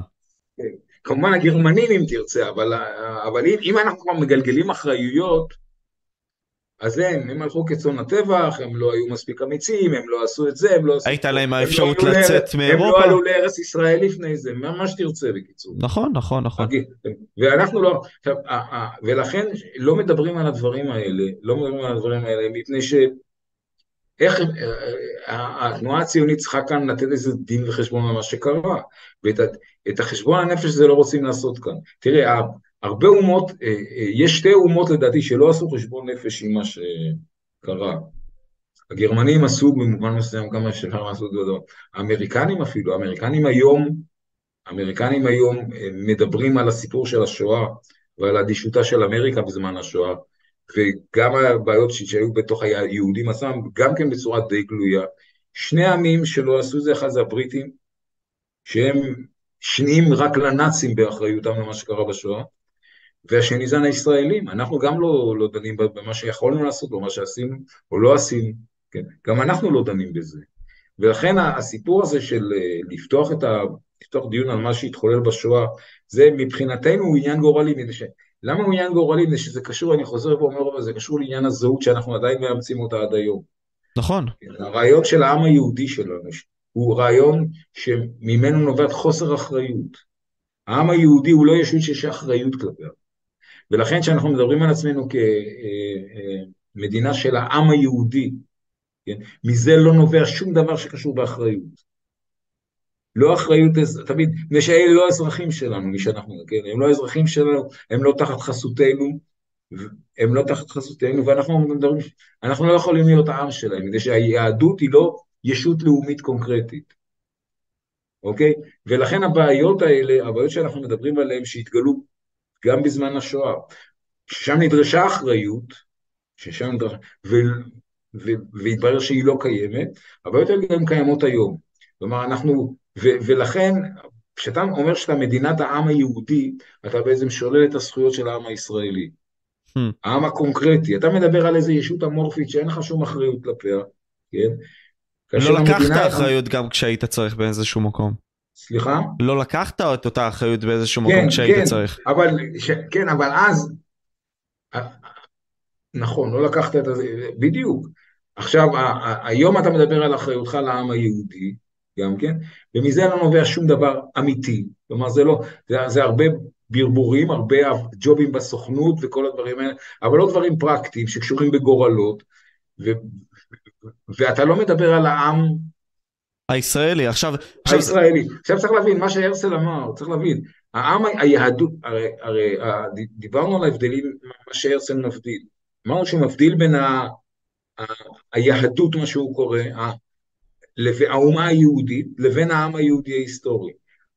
מה שהרצל אמר, ההבחנה הזאת היא בדיוק הבחנה בין ישראלי ליהודי. אתה מבין, העם הזה, מה שהרצל מתחיל איתו עם מזרח אירופה והמזרח התיכון, היה אמור להתגבש בסופו של דבר לעם, הוא קרא לו אומה יהודית, אבל השם, המונח הזה תפוס. השימוש במילה יהודי הוא בעייתי כאן. זה התגלגל... בוועד הזה שדיברנו, המונח העם העברי, ועול העם הישראלי, שהם מובחנים אבל מהיהדות, mm. שאלה ישויות קונקרטיות אמיתיות. שהם ישויות קונקרטיות בעייתיות. העם הישראלי זה אנחנו, אנחנו עם, יש לנו, אנחנו ישות פוליטית, טריטוריאלית, אזרחית, כן? היה צריך ליצור את זה, אבל זה... כן, בדיוק, זאת הכוונה. העם היהודי שאתה מדבר עליו, הוא לא ישות כזה. נכון. ולכן, אוקיי, אז אני חושב שקצת בלבלתי אותך היום. לא, לא, לא, אני חושב שדווקא באיזשהו מקום כן סידרת לי, זה כלומר, היהודים שבמקום מסוים היו מפולגים, היה את המזרח והיה את המזרח התיכון, והיו את המערבים שהם לא היו קשורים כל כך לאותם אנשים, היינו אמורים להתרכז בשארית הפליטה. אני פשוט רוצה לחדד את זה, כן, כדי באמת להגיע למקום שבאמת אני מבין אותך. במקום מסוים היינו צריכים להתרכז בהם, האשמה היא שלנו במקום מסוים, שמי זה שלנו אגב? הסוכנות היהודית והציונות במקום מסוים, נכון, נכון, הם זרו את הבלבול, שבחרו במקום מסוים להתרכז במקום בטוח הרבה יותר, כגון הלאום האמריקאי, הלאום הפולני והכל, מאשר הלאום האמריקאי, הלאום הבריטי ככל הנראה וכל אלה, מאשר להתרכז במזרח אירופה. כן, זה נכון. אגב, נחזור, הנקודה היא שבסופו של דבר הכל שנשמע, הכל שנשמע, הכל של הציונות במרכאות שנשמע, זה הקולה של הציונות המערבית. וזה לא הקול הנכון שהיינו אמורים להשמיע. נכון. זה לא המוקד. הקול שהיינו צריכים להשמיע זה קולה של הציונות המזרחית. בדיוק. מזרח אירופה והמזרח התיכון. אז, כן, אז... בעניינים שלהם היו שונים. פשוט. אז אוקיי, מכאן מש... משתלכת השאלה הזאת. דיברנו על הדור שלנו היום, והחשיבות של אותה היסטוריה. איפה אתה רואה בכללי... את החשיבות של אותה היסטוריה אצל, אצלנו הצעירים, כי במקום מסוים, אתה יודע, אנחנו חיים בעידן מאוד נייד, עידן האינטרנטי, שבמקום מסוים גורם לנו להרגיש הרבה יותר שייכים וזיקתיים לאנשים במדינות אחרות שהם אפילו לא קשורים אלינו. אז החיבור התרבותי הזה מאוד הולך. השאלה היא, הרבה מאוד אנשים לא מבינים את הלמה שלהם, את הזיקה, את הכל. האם זאת בעיה מבחינתך, לדעתך, משה? אני לא בטוח שבנתי שאלה שלך, מה... הבעיה היא, הבעיה אצלי לכל הפחות, שאנחנו לא מתעמקים מספיק בעניין של הציונות, ואנחנו לא מתעמקים בשורשים של ההיסטוריה המדינית. אבל למה אתה צריך את הציונות, תגידי, למה אתה צריך את הציונות? יש היסטוריה של התנועה הציונית, תגידי, אמריקאי. אוקיי. יש אמריקאי, יש בריטי, יש ישראלי. למה אתה צריך ציונות? האמריקאי, אבל יודע את הסטארט שלו באיזשהו מקום. אז אם, אז יפה, האמריקאי יודע שהוא אמריקאי. נכון. הצרפתי יודע שהוא צרפתי. והישראלי צריך לדעת שהוא ישראלי. אבל מה זה אומר להיות ישראלי? זאת שאלה טובה, מי הוא ישראלי? אם אתה מדבר על תהליך נורמליזציה, שהרצל רצה, תהליך הנורמליזציה הוא ליצור מדינת לאום נורמלית. מה זה מדינת לאום נורמלית? שיש בה זהות בין אזרחות לבין הלאומיות, מדינה טריטוריאלית, מדינה של... כן? שכל אזרח, תראה, כל אזרח צרפתי, מי הוא צרפתי? כל אזרח צרפתי הוא צרפתי. מי הוא ישראלי? אמור להיות על אותו... כל אזרח ישראלי אמור להיות ישראלי, וכל ישראלי אמור להיות אזרח ישראלי. אז רגע, אז האם אנחנו עם ככל העמים, או עם שהוא שונה בתפיסה הזאת מכל העמים? כי הרי יש לנו את התפיסה היהודית. אנחנו אמורים להיות עם ככל... רגע, לא, לא. אנחנו אמורים להיות עם ככל העמים. התפיסה שלנו היא בוודאי לא של עם ככל העמים. אנחנו רואים את עצמנו כמדינה של העם היהודי. העם היהודי הוא ישות לא, לא טריטוריאלית, לא אזרחית, ישות בינלאומית, כן, יהודים יש בכל מקום, יהודים בנים ובנות של אומות שונות, מרצונם אגב, היום אנחנו מדברים בעידן הפוסט-שוואתי, רובם ככולם, מרצונם, בנים ובנות של אומות אחרות, כלומר, אם אנחנו חוזרים למשוואה של הקונגרס הציוני, לגבי יהודים שאינם רוצים ואינם יכולים להתבולל, בארצות מושבם, מרבית היהודים הודיעו שהם רוצים, וכנראה יכולים להתבולל, היהודים שחיים מחוץ לישראל, רוצים ויכולים להתבולל בארצות מושבם, מרבית אני אומר, לא משהו כולה, אז אנחנו לא, מבחינת התפיסה שלנו, אנחנו תופסים את עצמנו, כמדינה של יהודי ארצות הברית. מובן. אז זה, לא, זה, זה, זה מה שאתה קורא האתוס הציוני, זה לא דבר נורמלי, אתה צריך, הדבר הנורמלי יהיה להכיר בזה שקיים עם ישראלי, ושישראל תהיה ארצו של העם הישראלי, מדינתו של העם הישראלי, ארצו של... וכאן כמובן צריך לעלות את השאלה, וצריך לעלות אותה, מי הוא ישראלי, איך אנחנו, מה, איך אנחנו, כן, זאת שאלה חשובה. מי אנחנו מאשרים גם לעלות לאותו שטח ישראלי. מי אנחנו מאגרים, והאם כל תושבי הארץ הם בהכרח ישראלים, אלה שאלות שצריך לשאול אותן, כן. אז... איך אנחנו... אבל הקטע הוא ששאלתי נניח אנשים כמו דוקטור שפטן, את קידר, וכמובן שלכל אחד יש את השאלות שלו, נניח דוקטור שפטן לא רצה לענות לי על השאלה הזאת, איזה שאלה. כלומר, מה זה להיות ישראלי באיזשהו מקום? זה כלומר, שאלה שהרבה מאוד אנשים לא יודע מאיזה סיבה בורחים ממנה באיזשהו מקום. כלומר, אני אישית אומר, אוקיי, דיברנו עכשיו על כל הנושא הציוני, המונח היהודי הוא מין סוג של head start מסוים, ובסיס אינטגרלי לבנייה שלנו כמדינת ישראל. אך לפתע, אך במחשבה גם אנחנו רוצים להיות כמו כל שאר העמים, אנחנו לא רוצים להיבדל, אנחנו לא כמו מדינות מוסלמיות סגורות, אנחנו רוצים גם להכיל את כל שאר הדברים, הפלורליסטים והכל, באיזשהו מקום במדינה הזאת. אז האתוס היהודי הוא אינטגרלי וחשוב, והוא מרכיב אותנו, אך סביב זה אנחנו צריכים גם לבנות את כל שאר הדברים. מי שרוצה יכול להצטרף לחוויה. אין, אין שום ספק, אני מסכים, אין שום ספק שהבסיס על היהדות, העם הישראלי בא מהיהדות. הוא לא זה עם היהדות, אבל הוא בא ממנו. אנחנו, אנחנו באנו מהיהדות, אנחנו דוברי עברית, אגב, שזו שפה יהודית, אנחנו חלק הסמלים שלנו, הסמלים של הארץ הזאת באו, הסמלים הלאומיים, הם באים מהיהדות, כן? הם גם באים מהיהדות, סמלים היסטוריים, אבל הוא לא זהה עם היהדות, כלומר יכולים להיות לא יהודים, שהם חלק מהעם שלנו.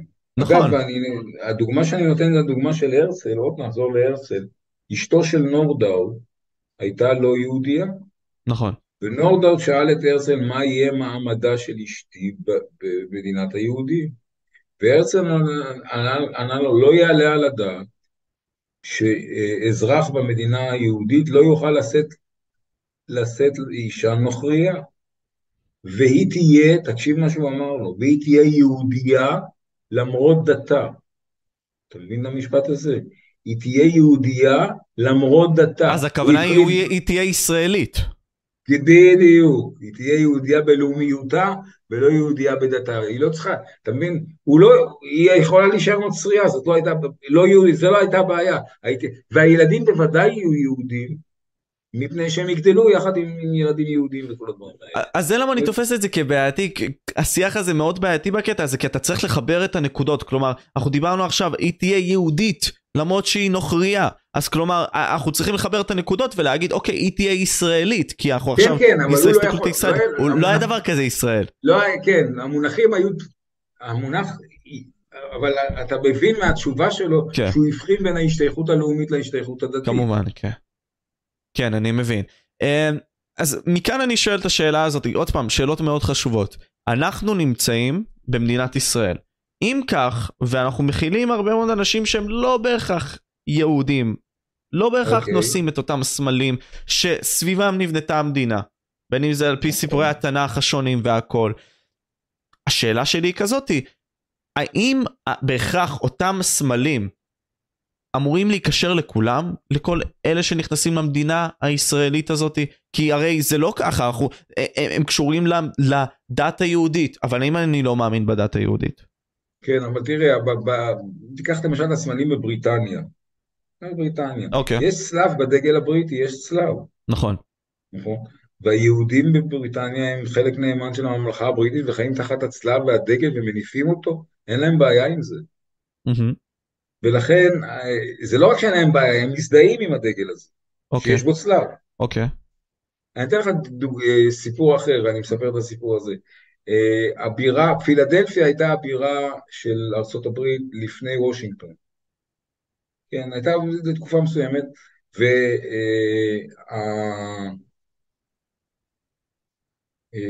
והפעם סיירנו בעניין עם המשפחה שלי, ביקרנו אצל קרוב משפחה, לקח אותנו לסיור במרכז, במרכז ההיסטורי של העיר הזאת, מרכז ההיסטורי של העיר הזאת, ומה ש... והשיעור היה במרכבה תקופתית מה שקוראים, והרחב, רחב, כן, רקב או רחב, איך אומרים? רחב. הרקב היה אפרו-אמריקני. מי שהרכיב, כן, כן, כן. היה אפרו-אמריקני. האמריקנים הם, כן, מה שקוראים היום אפרו-אמריקאי. והוא הסתובב איתנו בעיר הזאת, והתלהב, ואומר, אבותינו, משרד האוצר, אבותינו היו חכמים ועשו ככה וככה וככה וככה וככה. אני זוכר שאני אומר לזה שנסע, לקרוא משפחה, הוא אומר, מה זה אבותינו? אבותינו היו בעלי עבדים. אתה מבין? מה זה אבותינו? מה אני מנסה לומר לך? זה ש... זה, זה, זה, זאת, זה, זה, ככה נבנים, ככה נבנות אומות. זאת אומרת, הרכב הזה, יכול להיות שאמרו לו להגיד את זה, אני לא יודע, אני לא עושה מזה, לא יודע, אבל הוא עדיין אמר את זה, ואני חושב שהוא מתכוון לזה, זה אבותינו, זה האבות, כן, הם אלה האבות המייסדים של אמריקה, הם גם האבות שלו במובן הזה. מה אני מנסה לומר לך, זה שכשאתה מצרף אנשים לאומה שלך, יכול להיות שבהתחלה זה ברמה מסוימת טכני, אבל אתה לא יודע מה יהיה עוד מאה שנה, כלומר, יכול להיות שהצאצאים שלהם, צאצאים של לא יהודי, שאתה, אני ככה, בואו נדבר על ערבים, בסדר? שאתה, יכול להיות שהצאצאים שלהם יהיו יותר הרצליאנים מהצאצאים שלך. Mm. אתה לא יכול לדעת את זה, זה מתפתח.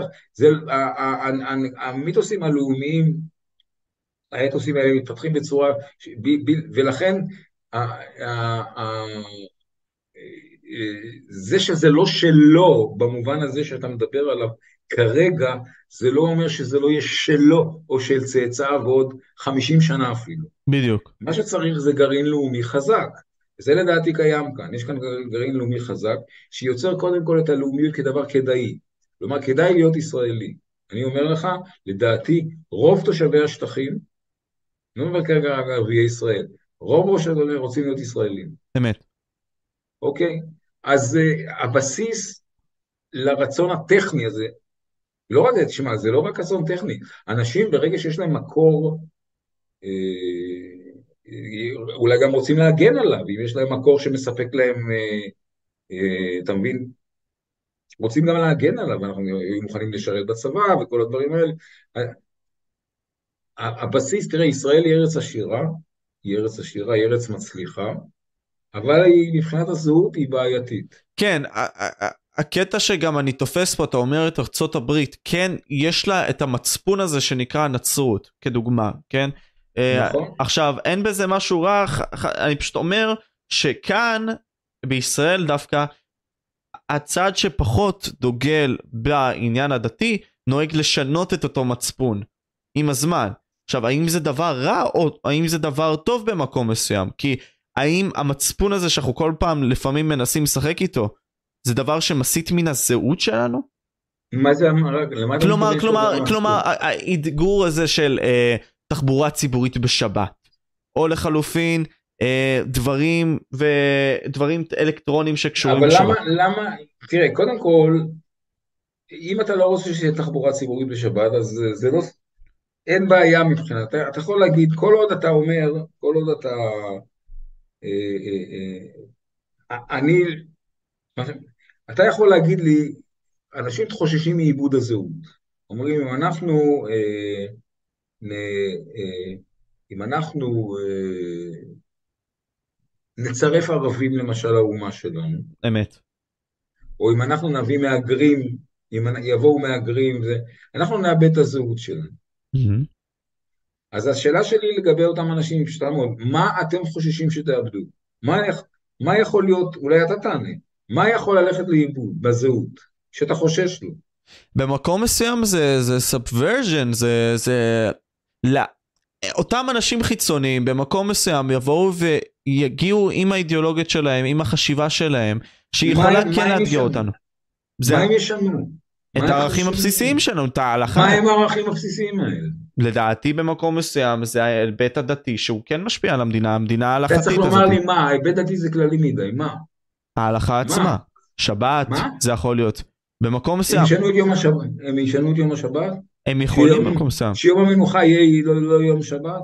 אוקיי, חזיר לא, כי המוסלמים... רגע, רגע, אז תקבע בחוקה, תעשה חוקה, תקבע שיום המנוחה הוא שבת. פשוט מאוד. מה, חוקה משנים רק ברוב מיוחס, אתה לא יכול לשנות חוקה. כמובן, כמובן, צריך הרבה מאוד אישורים בשביל לעשות את זה. אז תכתוב בחוקה שיום השבת, אני אומר, כל מה שאתה חושש, קודם כל, שישתנה, אתה יכול לקבע בחוקה. אז למה ישראל לא נוהגת באתוס זה? כי הרי יש, לדעתי, ערכים בסיסיים, או אמורים להיות לכל הפחות ערכים בסיסיים, שאמורים להרכיב את האומה. אין בינינו, אז קודם כל, הערכים הבסיסיים האלה שאתה רוצה לשמור עליהם, יהדות, אין בינינו הסכמה על יהדות. אם אתה תנסה, אין הסכמה. ולכן האתוס שלנו, אני אומר עוד פעם, יש דברים, מהם המאפיינים של לאומיות? השפה בוודאי שלדעתי לא תשתנה. נכון. הכל אתה יכול לקבל אגב בחוקה. אז במקום מסוים, אבל, אז, אז פספסנו משהו בתחיית המדינה, אני מניח, במקום הזה של לנצל את המומנטום הזה, כי הרי עכשיו לדעתי, אנחנו דיברנו, אתה דיברת על אותם ערבים שאפשרי לצרף. אז יש לנו הרבה יותר התנגדות לבוא ולעשות את זה, כי עצם העובדה שצירפנו אנשים שחושבים אחרת, או באו ממקום אחר, ומהסתכלות אחרת. מי אנשים שחושבים אחרת? לא, בדוגמה, סתם בדוגמה, יהודים מתרבויות אחרות, שבאו מהסתכלויות שונות. אתה, אם אתה מרמז על יהודי המזרח התיכון, ההתנגדות לישראליות קיימת באותה מידה אצל יהודי, להפך, אני חושב שהרבה יותר, אצל יהודים אשכנזים. נכון, אוקיי. החשש הגדול, אני תראה, החשש, החשש התרבותי שאתה מדבר עליו, תרבות זה לא, התרבות העברית היא תרבות חזקה. אבל אנחנו לא יכולים להסתמך על זה. על מה, למה לא? על מה מסתמכים הצרפתים, על מה מסתמכים האמריקנים? אבל אנחנו רואים היום השפעה והגירה עצומה של, אה, לצרפת, לפחות של מוסלמים שמשפיעים עליהם מבפנים. כן. אוקיי, אבל עדיין הבסיס התרבותי הוא הצרפתיות, התרבות הצרפתית. אין ספק, אבל במקום מסוים... והתרבות שלנו נקראת התרבות העברית. נכון, אין ספק. אך השאלה היא, האם זה טיקינג טיים בומב, או שזה משהו שיחזיק מעמד? בכל מקרה, תראה, בכל מקרה, אני לא מבין, להשאיר את המצב כמו שהוא, זה גם טיקינג טיים בומב. אתה צריך לעשות משהו. נכון. השאלה אם המשהו צריך להיות שילוב, או להשאיר את המצב הנוכחי של להיעדר שילוב. עכשיו, לדעתי החילוניים, דווקא אצל הציבור המסורתי, לדעתי ניתן יהיה למצוא יותר נכונות לשילוב מאשר הציבור החילוני. והסיבה היא, והסיבה היא, אני אסביר לך בדיוק מה הסיבה, הדבר שהכי מפחיד את הישראלים, מבחינה זאת, וזאת בעיה רצינית מאוד מבחינתנו, שאנחנו חושבים בצורה שאלת נישואי, מה שהם קוראים נישואי תערובת. כלומר, הישראלים הם מוכנים לעירוב, ושהם לא רוצים שהילדים שלהם יתראו עם ילדים של ערבים על בסיס קבוע. זאת הדעה שלי, הריאקציונרית שלי. וזה דבר חמור מאוד, מפני ש... שלא יעלה לדעת שאנחנו נעשה שימוש במדינה, בשביל לעשות הפרדה בין יהודים ללא יהודים. זה דבר שהוא לא בא בחשבון. זה מונע ישראליות, אתה אומר, באיזשהו מקום. זה גם מונע ישראליות, לא רק, זה גם, תשמע, זה... איזה... באיזה מקום בעולם... יש לך מדינה מודרנית שעוסקת בדברים כאלה. אבל ש... במקום מסוים אנחנו נבננו סביב הדברים השונים האלה במקום מסוים. סביב מה? עוד פעם, לא העניין לא... הדתי באיזשהו מקום הוא המרכיב הדי אינטגרלי שלנו. נכון, כמו... נכון, אבל הוא לא זהה. תראה, עוד פעם, העניין הד... ה... ה... אני רוצה רק לחזור לסיפור הזה של מי, מי יותר מתנגד לרעיון הישראליות. לכאורה, רעיון הישראליות מופיע... אצל החילונים יותר, אצל... אבל נכון. זה לא נכון, החילונים לא, קודם נדבר על השילוב, השילוב הוא, החילונים לדעתי חוששים יותר מהשילוב, ויש להם פחות ביטחון זהותי מאשר למסורתיים, מהחשש הזה שדיברתי עליך, שהילדים יתרועו אחד עם השני וזה, ויהיה נישואי תערובת, הוא יותר מאפיין את החילוני, לדעתי, מאשר את המסורתי. אני לא אומר שזה לא, שזה מאה אחוז נכון מה שאני אומר לך, אבל כן. לכן אני לא מצפה, ההתנגדות לרעיונות האלה, לרעיונות השילוב, היא קיימת גם בציבור החילוני. היא קיימת גם בציבור החילוני. מובן. ו... אוקיי, עכשיו, ה... ה... תראה, אנחנו צריכים לשנות דיסקט, זה לא יעלה, אנחנו נמצאים כרגע במצב שהוא ללא מוצא. כן, אין, אין פתרון לבעיות, אנחנו יש, יש לנו בעיות יסוד שאין לנו פתרון, והבעיה הגדולה ביותר היא בעיית הזהות. אז במקום מסוים השאלה העומדת היא כזאת, האם אנחנו צריכים להשאיר את הדיסקשן הזה open-ended, כלומר יש הרבה מאוד קצוות ושישאר כפי שישאר, ואז מבחן הזמן יעשה את שלו כמדינה, או לחלופין אנחנו נצטרך מתישהו בזמן הקרוב אולי לפעול ולעשות משהו, כי במקום מסוים, האינטרנט מאוד משפיע על עניין הזהויות, והרבה מאוד צעירים, גם בגלל הרבה מאוד בעיות פוליטיות שלא ניכנס אליהם, שהן לא רלוונטיות לשיחה עצמה, גורמים להם לברוח גם מהמדינה, ולא להיות פה, ולא להיות זיקתית אליה. כלומר... תראה, יהודי, בוא נגיד ככה, אם אתה, אם אתה עם יהודי, אז יהודי אפשר להיות בכל מקום. זה נכון. אם הזהות שלך יהודית, אתה יכול להיות גם יהודי באמריקה. עכשיו, הניסיון של הישראלים להלאים את היהדות, ולהגיד שרק היהודי הישראלי הוא יהודי, או שכל... זה לא עובד, שיש יהודים בכל העולם. אמת. לכן, יפה, ולכן, אם אתה מדבר על בריחה מהארץ, אני חושב שהמיתוס של העם היהודי... רגע, קרסת לי. משה? מה? כן, קרסת לי לשנייה. כן. אתה, אתה שומע אותי? אני שומע אותך, אבל אני רואה, כתוב לי your internet is unstable. הכל, הכל טוב, האינטרנט שלך לשנייה, לרגע היה לא בסדר. מה, מה, מה, ש, מה שאמרתי זה שיהודי, המיתוס של העם היהודי מעודד עזיבה של ישראל. אתה אומר שאנחנו כביכול יצרנו חממה כלשהי בשבילם לבוא ולפרוח אל העולם? לא, לא, לא, אנחנו יצרנו, לא יצרנו חממה, אנחנו, תראה, בשביל... המיתוס של העם, יהודי יכול להיות טוב, יהודי, יש, יהודי יכול להיות יהודי טוב, על פי הדת לפחות, בכל מקום. Okay. אין העדפה מבחינת הדת לארץ ישראל, בגדול. אף, אף רב לא יגיד לך שיהודים באמריקה הם נחותים היהודים בישראלים.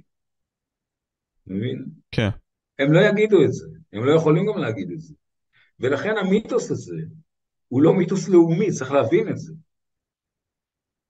היהדות היא לא דבר לאומי, היא לא דבר טריטוריאלי, היא לא דבר אזרחי. חסרים...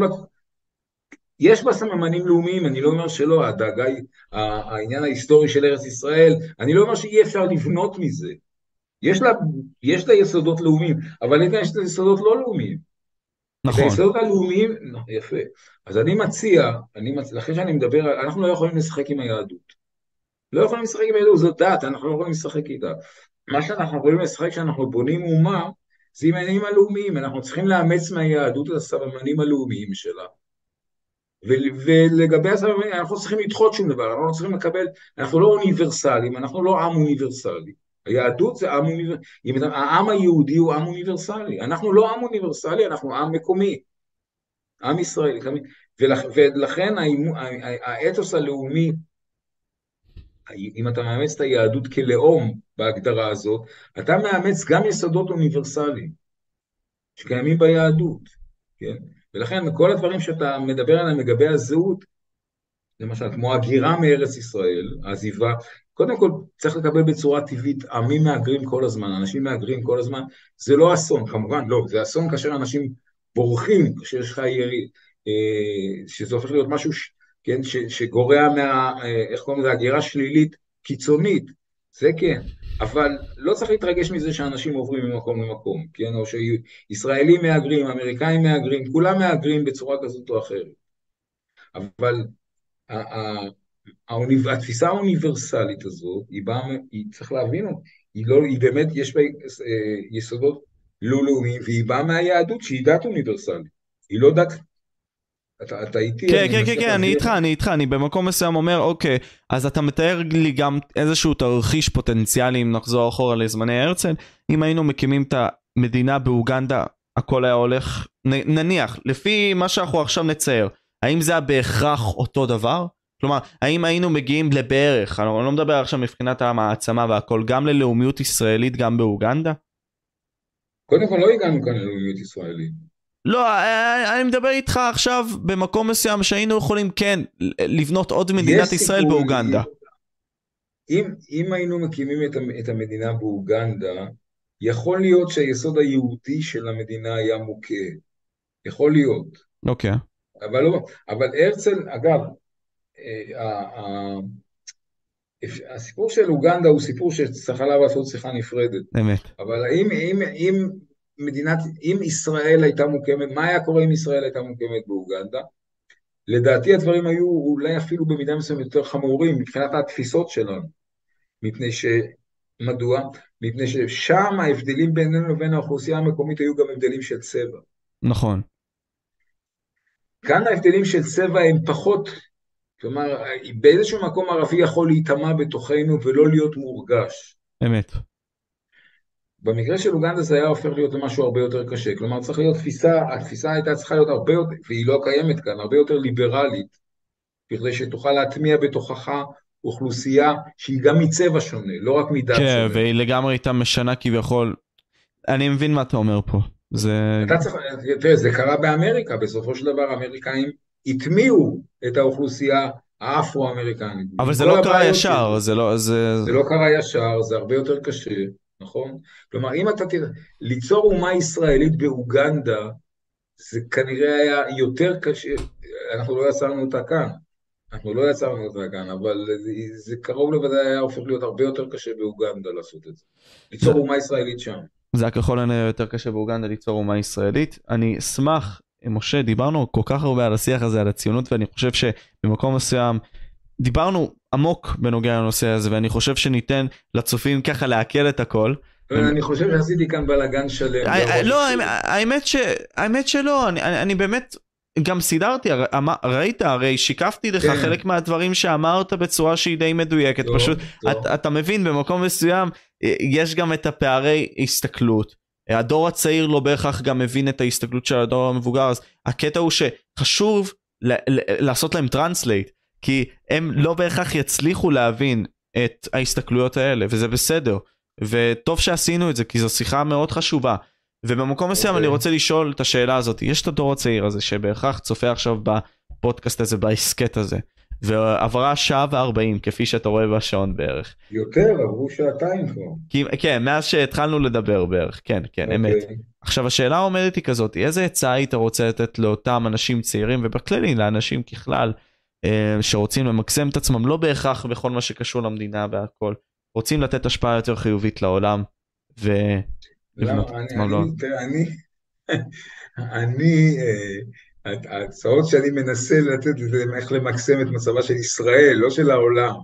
לעולם זה יהודי, היהודים רוצים לתקן את העולם, הישראלים לא צריכים לתקן את העולם, אני ממש לא חושב לתקן את העולם, היהודים הולכים לתקן את העולם, הם אוניברסליים, הם לא לאומיים, בכל... הישראלים צריכים לתקן את ישראל, ויש הרבה מה לתקן כאן, חביבי, לפני שאני מתקן את העולם. בטוח. אז ההצעה שלהם, שתן להם זה לתקן את ישראל. לתקן את ישראל, להתרכז קודם כל במגרש הפרטי שלך, ואחרי זה ללכת אולי לאצטדיון הגדול. לא, המגרש הלאומי שלך. הלאומי. אנחנו אומה, יש לנו כאן, כן, קודם כל ליצור את ישראל, תשמע, במצב הנוכחי, אין, במובן מסוים, אין אומה. אנחנו לא מכירים בעצמנו כעם, אנחנו מדברים על העם היהודי, אנחנו לא מכירים בעצמנו, קודם כל, אז העצה הראשונה שלי זה להכיר שאנחנו עם, שאנחנו עם, שאנחנו עם מצליח, שיש לנו תרבות, שתרבות זאת קוראים, קוראים תרבות עברית, שהתרבות הזאת באה מיהדות, אבל היא לא זהה איתה, שיכולים להיות יהודים, ישראלים לא יהודים, ושיש הרבה מאוד יהודים בעולם שהם לא ישראלים, צריך להפריד את הדת מהלאום. צריך להפריד את הדת מהלאום. אפילו אם יש את הסיכון שיקרה משהו למדינה בקטע הזה. אנחנו חיים את זה גם קודם, ככה או ככה. קודם, קודם כל, סיכון שיקרה משהו למדינה קיים גם היום. אמת. כן. בהיעדר הפרדה. אני חושב שברגע שת, שתהיה הפרדה, ושנכיר בקיומו של עם ישראלי, אנחנו נצליח הרבה יותר מה שהצלחנו, והצלחנו לא מעט אגב. אמת. הצלחנו לא מעט, נצליח יותר, זאת, אבל על זה אנחנו צריכים לדבר בפעם אחרת. על זה אנחנו צריכים לדבר בפעם אחרת. כן, אני, אני אשם, לא אתה. לא, לא, לא, לא מסכים, לא מסכים. זה... לטנגו צריך, צריך שניים. אז שני, אתה צודק, שנינו אשמים. שנינו אשמים באיזשהו מקום. וגם אני חושב שאתה לא אשם, שוב, במקום מסוים באמת הסברת את זה בצורה הכי טובה שלדעתי יכולת, ובאמת הנגשת לנו את זה. ואני מאוד מודה לך על זה, משה, אתה באמת עשית פה עבודה נעלה. ובוא נדבר עוד פעם, אם תרצה. בשמחה, בשמחה, בשמחה. אני חושב שהשיחות האלה יכולות לקדם אותנו קדימה, בין אם זה אפילו את הצעירים, ובין אם זה גם אפילו המבוגרים. טוב, אני הייתי משה, פבריקנט, אנחנו מדברים פודקאסט, וזה היה דוקטור משה ברנט. ברנט, כן. אני כבר זהו, המושי מושי המוח שלי, זהו, אני כבר כפות. יותר מדי משה. יותר מדי משה, כן. טוב, היינו פה, ביי. תודה רבה לכם.